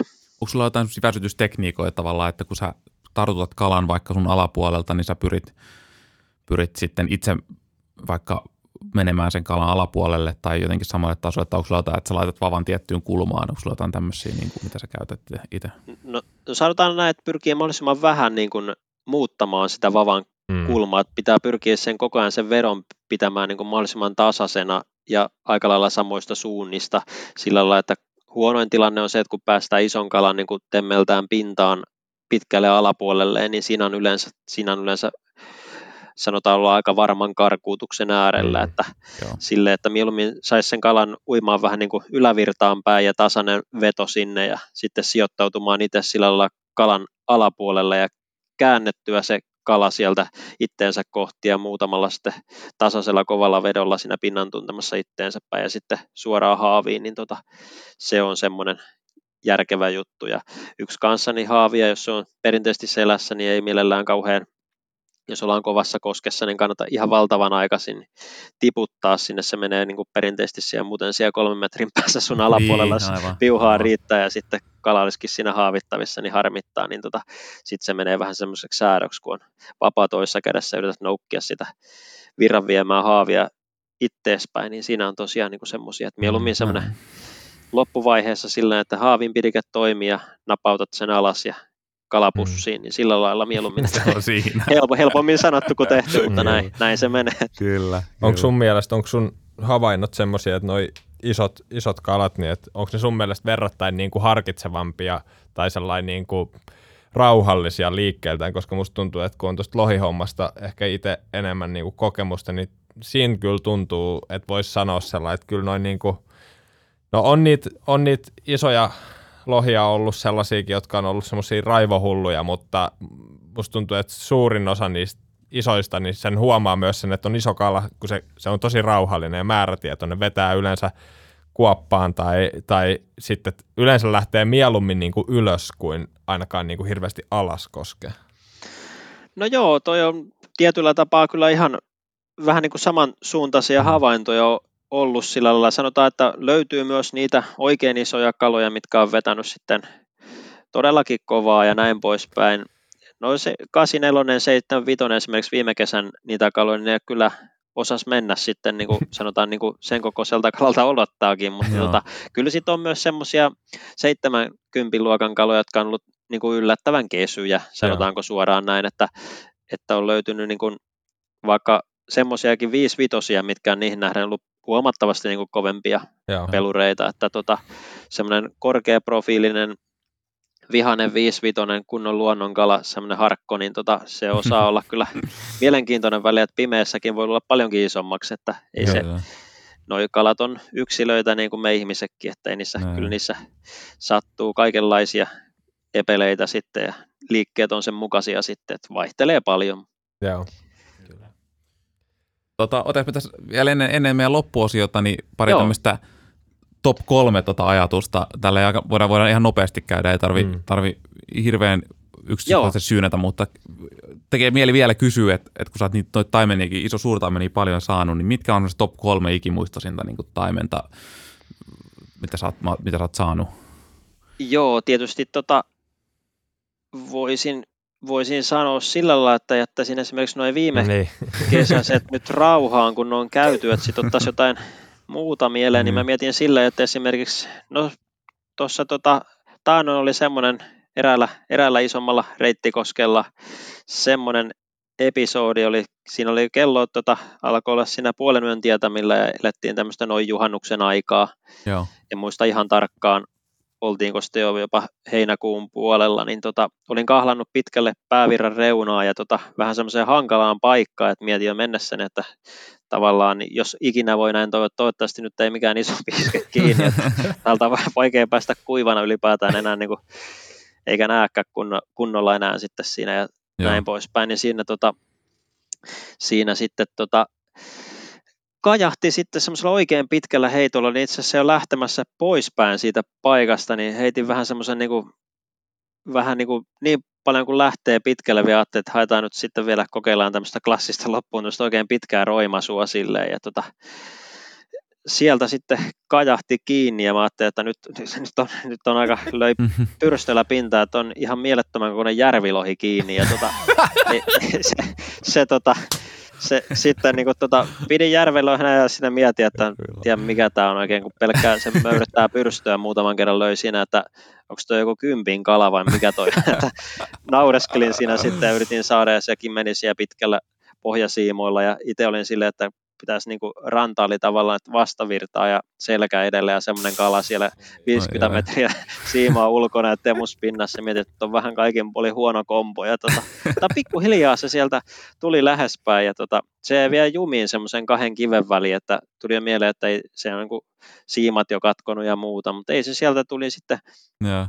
jotenkin silleen pomppasi sieltä välistä ja lävähti vielä vähän niin kuin siihen puolittain siihen kiven päällekin ja katsoin sitten, että ei, ei, ei vieläkään lajia pysty, mutta että kyllä se niin kuin lohikala on joka tapauksessa, Joo. mutta tota, sitten tuli vähän, että voisiko se olla kuitenkin taime ja no sieltä sain sitten pääsin, sain kalan lähelle ja sitten vaan niin kuin peruuttamaan ja vesi tuli ylittäjä kauluksesta sisään joka puolella ja pikkuhiljaa menin silleen niin kuin olin juntannut siimakkiin ja sain vedettyä kalaa rantaan päin ja pääsin sitten semmoiseen hyvään rakoseen ja sain kalan siitä kopattua, niin se oli semmoinen tosiaan 76 senttinen ja 6,5 kilon semmoinen Oho. ihan mahtava mallinen niin kuin luomunaaras, semmoinen periaatteessa ihan unelmakala, semmoinen semikirkas ja tota, okay. ihan mielettömän iso pyrstö ja tuommoinen oikein viimeisen päälle tukevassa kunnossa ja se oli kanssa oli hetken aikaa oli siinä rantavedessä polvilla, niin oli vähän semmoinen, niin kuin sanotaan, että oli adrenaliini ja oli semmoista tärinää siitä, kun oli tullut sitä vastavirtaan pidemmän matkaa ja tämmöinen vähän niin kuin,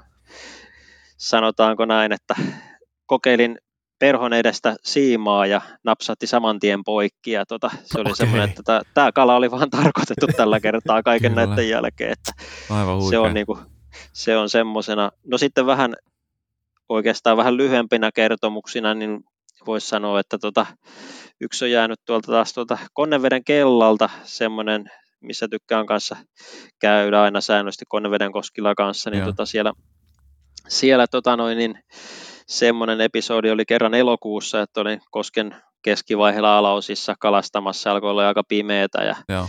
ajattelin, että muutama heiton ehtisi vielä heti kun lähti. Oli ollut hyvää settiä siinäkin, mutta ajattelin, että ehtisi vielä sen maan kuulun kaikkien tietämään kattilankin vielä heittää, että jos nyt oikein nopeasti lähden, jätin kaikki eväät ja muut kantamukset siihen lähdin juoksemaan sitten siellä pusikossa ja ja. pari kertaa kaaduinkin siinä, mutta ajattelin, että mä, mä muutama heiton ehdin hotspotteihin heittää siitä ja tota, menin sitten ja oli jo ihan pimeätä ja vähän saavuin siihen riutalle ja mietin, että no viittiikö sitäkään mennä, että siellä on saunakin lämpimänä ja kaverit siinä, niin tota, että taitaa jäädä, mutta sitten mä ajattelin, että kun tänne asti juostu, niin kyllä niin. muutama heitto käydään heittää ja ei mitään sinne päävirran reunaan sitten ja mustaa surffia sitten semmoista, se oli aika pieni surffi, semmoinen viiden sentin surffi okay. siinä kohtaa, vedet oli vähän matalemmalla ja näin, niin tota, läimäsin sitten, ja sitten kuului semmoinen tykin laukaus siitä edestä, ja ajattelin, että majava tai joku siinä, ja, kiristin siimaa, että ei saakeli, se on majava on siellä nyt siiman päässä, ja tota, ei mitään, siinä ei nähnyt mitään, ja otsalamppu oli tippunut tietysti siinä jonnekin Jordaaniin, sitten kun oli juossut, ja tota, ajattelin, että nyt on taas nämä perinteiset lähtökohdat, ei ole mun puolella, mutta tota, hiljalleen sieltä tuli, tuli sitten tota, kohti kala, ja sain sen puolisäkällä haaviinkin sitten, Joo. ja tota, oli kanssa päälle, päälle viiden kilon semmoinen tosi komea profiilinen koukkuleuka, niin tota, se, oli, se oli jäänyt semmoisena niin kaikin puolin niin kuin vähän erikoisena. Tota, se oli niin sanottu, ei, ei ollut tämmöistä juoksukaljat, vaan juoksukalas. ja ei ollut se majava. Oli, tota, ei ollut majavakaan, että en tiedä harmittikokaan edes siinä kohtaa. Että ei vitsi. Majavat muuten kyllä hienoja otuksia, kaikki kunnia heille. Niin tota. Mutta sitten joku vielä, niin oikeastaan sitten vähän vastapainoksi niin otetaan semmoinen taas niin kuin ohuilla piuhoilla on tullut kanssa niin kuin itselle ohuilla pihu, piuhoilla kilpamiehet taas tässä vetää paljon pidemmät korret, mutta tota, on tullut hienoja pinturikaloja, niin siinä mainitaan nyt joku semmoinen vaikka reilu neljän kilon upea tota, pinturikala semmoisesta setistä, että kalat ruokaili aktiivisesti ja pääsi heittämään niin kuin, tota, heittämään keskellä päivää. Se oli just semmoinen, kun porukat nukkuu ja tota, menin, menin, sitten koskelle ja hienoissa semmoisessa soraikossa, ei ollut kuin puolisen metriä siinä kohtaa vettä, oli upeita, upeita kaloja siinä useamman sai ja toi sitten isoimpana, niin se oli semmoinen tota, kanssa ikimuistoinen. Selän puolelta tuli aurinko sillä lailla, vielä näki siinä soraikan puolella, kun kala upeasti ui siinä käddishuulessa ja Joo. syöksyili, mutta pysyi yllättävän rauhallisena siinä, kun itsekin pyrki rauhallisena pysymään ja lopulta haaviin sitten, niin sitten Mahtavaa. taas vähän tuommoisena erilaisena, että ne kaikki isot kalat niillä streamereilla mm. kuitenkaan tuu. Niin, niin sitten, hieno.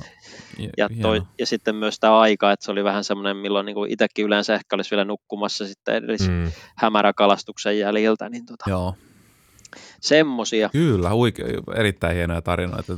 Tämä on mahtavaa, että sulla niin löytyy tämmöinen ihan mieletön arsenaali tämmöisiä niin kuin toinen toistaan uskomattomampia niin kuin keissejä. Että mahtava, kiitos näin, kun jaoit nämä. Ei mitään, kyllä niitä sattuu, kun sattuu, kun tuolla ramppaa, niin joskus aina sitten kohdalleen tuommoisia ihan tarinan aiheitakin. Niin.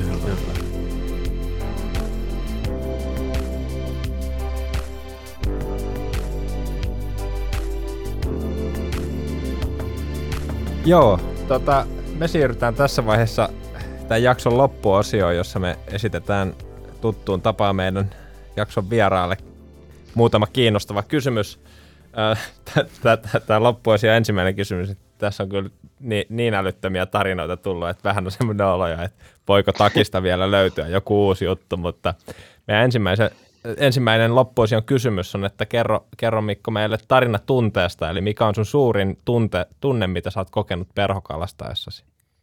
No joo, kyllä sieltä sen verran isot liivit, niin sieltä löytyy, löytyy vielä joku tarina sitten kaivettavaksi, niin tota, oikeastaan semmoinen, mennään tuonne kymmenen vuotta taaksepäin ja tuonne Tervon Äyskoskelle semmoinen tota, kanssa hieno, hieno koski ja näin poispäin, mukavia kaloja sieltäkin aina välillä tullut, niin tota, semmoinen olin siellä kaverin kanssa sitten heittelemässä ja elettiin siinä muistaakseni semmoista elokuun, elokuun aika lailla puoli väliä sitten ja tota, mm. odoteltiin, että jos vähän komeita kaloja sitten koskeen laskeutuisi tai nousisi sitten jo vähän niin kuin kudun lähestyessä ja näin ja tota, heitin sitten semmoista kovaa, kovaa tota päävirran päävirran tota alusta oikeastaan sitten, missä vesi meni ihan semmoisilla aalloilla, että ei voitu enää kuohustakaan puhua, vaan se oli semmoista niin kuohuaaltoa ja Joo. sieltä. Hmm. Tota, oikeastaan sitä ympäriltä oli kaloja tullut, mutta siitä en, aina joskus oli heittänyt, mutta ei koskaan ollut minkäänlaista havaintoa. Mut oltiin sitten jo lähdössä sitten eri paikkaa ja mä sanoin kaverille, että mä heitän vielä nyt tuohon herjalla, ja, herjalla sitten ja pistin mustan puppeli ja se ei ole mikään kauhean isokaan ja pari haulia sitten siihen vielä mustikoita eteen sille, että saisi vähän uppoa ja tota, ylävirtaan siitä paketti sitten ja sitten jysähti kiinni ja mä ajattelin, että pohjahan se siellä ja sanoinkin, että pohjassa, että pitikin heti, että uusi perho ja uude, uusi koukku tosiaan, niin meni heti, heti siinä sitten huonoksi, mutta ei, se pohja lähtikin elään siitä mukavasti ja tota, nykäs, nykäs 10 metriä alaspäin ja jysähti siihen monttuun ja vapa sillä lailla niin kuin aavemaisen tasaisesti, tuntuu, että se lähtee käsistä, niin kuin okay. ni, niias vai, mulla oli siinä vähän niin kuin semmoinen kevyempi kutosen vapa, tosin aika jäykkä kuitenkin, ja perukkeet oli 035 ainakin siinä Joo. tilanteessa, ja tota, hyvät koukku oli viimeisen päälle hyvä, hyvä koukku, ettei se siitäkään jäisi kiinni ja näin, ja tota, juntta siihen, ja tuntuu, kun se rauhassa vaihto paikkaa, Montussa. Siinä, sillä hetkellä muistan, niin jos ympyrä sulkeutuu, niin vähän tämä telkkätarina, niin alkoi kummittelemaan, että, mutta siinä kohtaa tiesi, että nyt ei muuten ei voi olla telkkä, eikä mikään muu, eikä norppa, eikä, eikä majavaka, niin, majavakorttikaan, niin siinä tota, niin, tota, sitten alkoi tota, kalamiehen ranne pikkuhiljaa siinä väsyä, sanoin kaverillekin, joka siinä seurasi vähän sille epäuskosti, että te, vaikka isoja kaloja tullut, että en, en, en kyllä tiedä sitten mikä tämä on. Ja, tota, että jotain pitäisi alkaa tekemään, että tota, pidin vapaa ihan siinä jopa toisessa kädessä hetkeä, ravisteli rannetta ja otin taas käteen, sitten ajattelin, että ei tämä tästä lähde, sitten se vaihtoi vähän siinä pääviran alla monttuakin ja ajattelin, että tämä on niin kuin joku ihan, ihan kaamea nyt tässä sitten ja tota, jotain pitää tehdä ja ajattelin, että kokeillaan tämmöistä, kun ei muutakaan keksiä, niin tämmöistä kikka kutosta sitten tässä kohtaa, että päästetään alavirran puolelle siimat löysälle, että se joko irtoo sitten se kala, tai mutta kun ei tämä oikein muutenkaan tästä mihinkään lähde, ja sitä ei sieltä kahlaamalla voi hakea sellaisessa kohtaa, niin, tota, niin.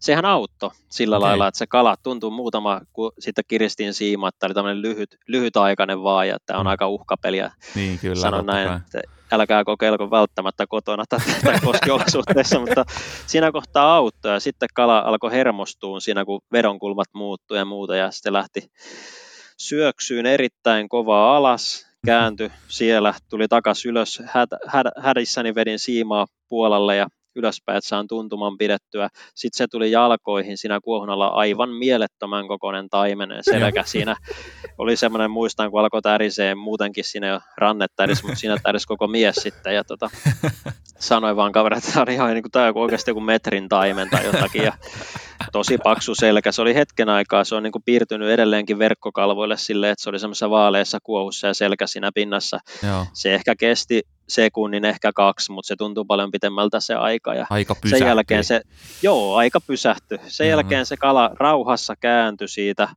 Mä yritin pitää paketin kasassa. Sitten se vaan väkisin veti siimak käsiä läpi ja ampui, sanotaan semmoinen niin kuin, mitähän se olisi vienyt 80 metriä alavirtaan yhdellä syöksyllä ja siellä ilmaan ja tota, siima poikki.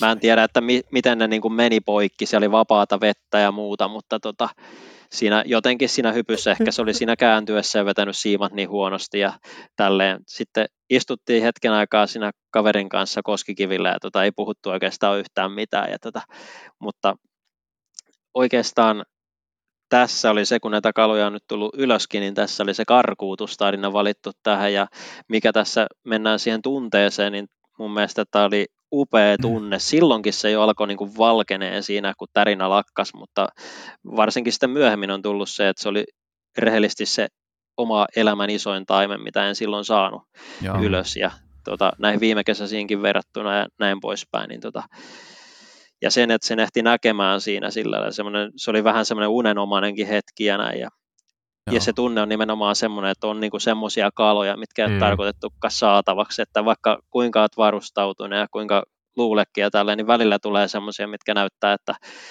mm. jälkeenpäin ajatellut, niin missään kohtaa siinä ei tullut semmoinen tunne, että tämä on niinku hallinnassa tämä homma. Missään kohtaa ei tullut ö, kokonaisuutena, kaveri sanoi, että se oli kiinni 20 minuuttia noin siinä mulla Joo. koko ajan pidossa 25 minuuttia.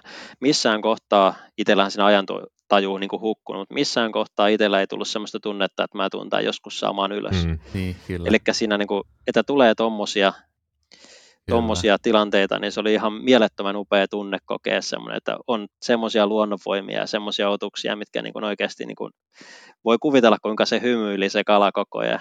Niin. Oli silloin, että po- poika tietäisit vaan, miten tämä päättyy, että niin. ei ole tuota osaa eikä arpaa tässä tarinassa. Että Oliko siinä sitten... Muuta kuin katsojen osa. Niin. Tuo on aivan siis mieletön kokemus tuommoinen. Oliko siinä niinku sitten semmoista jonkunnäköistä niinku surua tai pettymystä niin kuin pinnassa, vai oliko se vaan semmoista ihmetystä ja kunnioitusta toisaalta sitten? No se oli just sitä kunnioitusta, että totta kai siinä niin kuin pieni, pienimuotoisena totta kai on se harmitus, että se ei tullut, mutta kun se oli vaikea selittää sillä lailla, koska siinä missään kohtaa ei tullut semmoista tunnetta, että sen tulisi saamaan ylös. Okei, niin, että se oli Et enemmän siinä niin kuin vaan pyrki, tai oli semmoinen ajatus, että tämä nyt vaan tämä näytelmä, että mut on tähän kirjoitettu mm. pitämään mm. tätä kalaa ja nyt katsotaan tämä näytelmä, että kuinka kauan tämä kestää. Kyllä. Jotenkin se on vaikea selittää, mutta se, enemmän se fiilis oli semmoinen Kyllä. siinä. Jo, siis mä ymmärrän, että mulla oli siis tähän vaan tuon tunteeseen, vaan mulla oli kerran semmoinen kahdeksan, mm. reilun kahdeksan kilon hauki kiinni, siis niin kuin kevyimmässä UL, mä olin jigaamassa Joo. ahvenia siis, niin kevyimmässä niin kuin tuommoisessa kombossa, mitä vaan voi olla, ja missä niin kuin vapaa oli vielä todella, aika löy, todella löysä. Niin mä muistan, kun mulla oli se kala kiinni, niin mä varmaan 45 minuuttia sitä pidin, tai siis mä sain sen ylös lopulta, mutta siis mä muistan saman tunteen vaan, kun mä olin jossain vaiheessa, kun se vetäisi just sinne niin kuin kelan tyhjäksi, ja sitten se, se oli siellä niin kuin jossain ulapalloa muistan, kun se niin hyppäsi pintaan ja sitten kun tajusin, että no toi on isompi hauki, ei se mikään metrihauki ollut, mutta kuitenkin niin kuin iso, niin sitten mä vaan jossain vaiheessa, kun mä en saanut sitä ylös, vaikka mä vedin kuinka kovaa, niin mä olin, että mun täytyy ottaa puukko ja katkaista nämä siimat, kun mä en voi viettää koko päivää niin kuin tässä näin tämän kanssa. Niin mä vaan muistan Kyllä. sen, että on, oli semmoinen olo just, että kun mä en, mm. ei, en mä voi saada tää näillä vehkeillä ylös tätä kalaa, kun tää, tää menee tuolla ja tulee se, se, se semmoinen, että, että se ainoa ajatus on se, että tämä ei tule nousemaan, vaikka tämä nyt täällä on, onkin kiinni. Mut joo. Ky- ky- joo, ja sitten tavallaan niin kuin, jos mm. mietitään silleen, että kun on kaloja sitten myöhemmin ja sitä ennenkin ja muuten tullut saatua, niin kuitenkin tollaiset hetket on semmoisia, mitkä pitää niin kuin semmoista, mietitään semmoista pienen pojan, mm. semmoista vähän pojan niin kuin omasta uskoa tähän hommaan niin. silleen, että on, on niin kuin niitä hienoja juttuja, mitä jahdata, niin kuin kalojenkin muodossa siis, että, että välillä että se ei ole pelkkää semmoista niin kuin menestystarinaa ja muuta, vaan että tuo oli niin kuin silläkin lailla niin todella, todella hieno kohta omalla, omalla mm. niin kuin tämmöisellä polulla sitten. Että Kyllä. Ja se Toki, on tosi tärkeää, mm. että pystyy niin kuin arvostaa. Musta tuntuu, että Vaini on Mika meidän podcastissa joskus puhu tästä, niin kuin, että hänelle tärkeintä on se, että perokalastajassa hän kokee sen suurimman onnistumisen, kun hän saa kaloilta reaktioita, että jäi ne sitten kiinni edes, mutta toi toinen, mistä, mi, mihin mun mielestä tämä tarina paljon niin kuin kans kulminoitu siihen, että se on niin kuin, mä itsekin koen sen, että sen saa tyydytyksen, että vaikka karkuuttaisi kalan, niin se on hienoa, jos näkee sen ison kalan.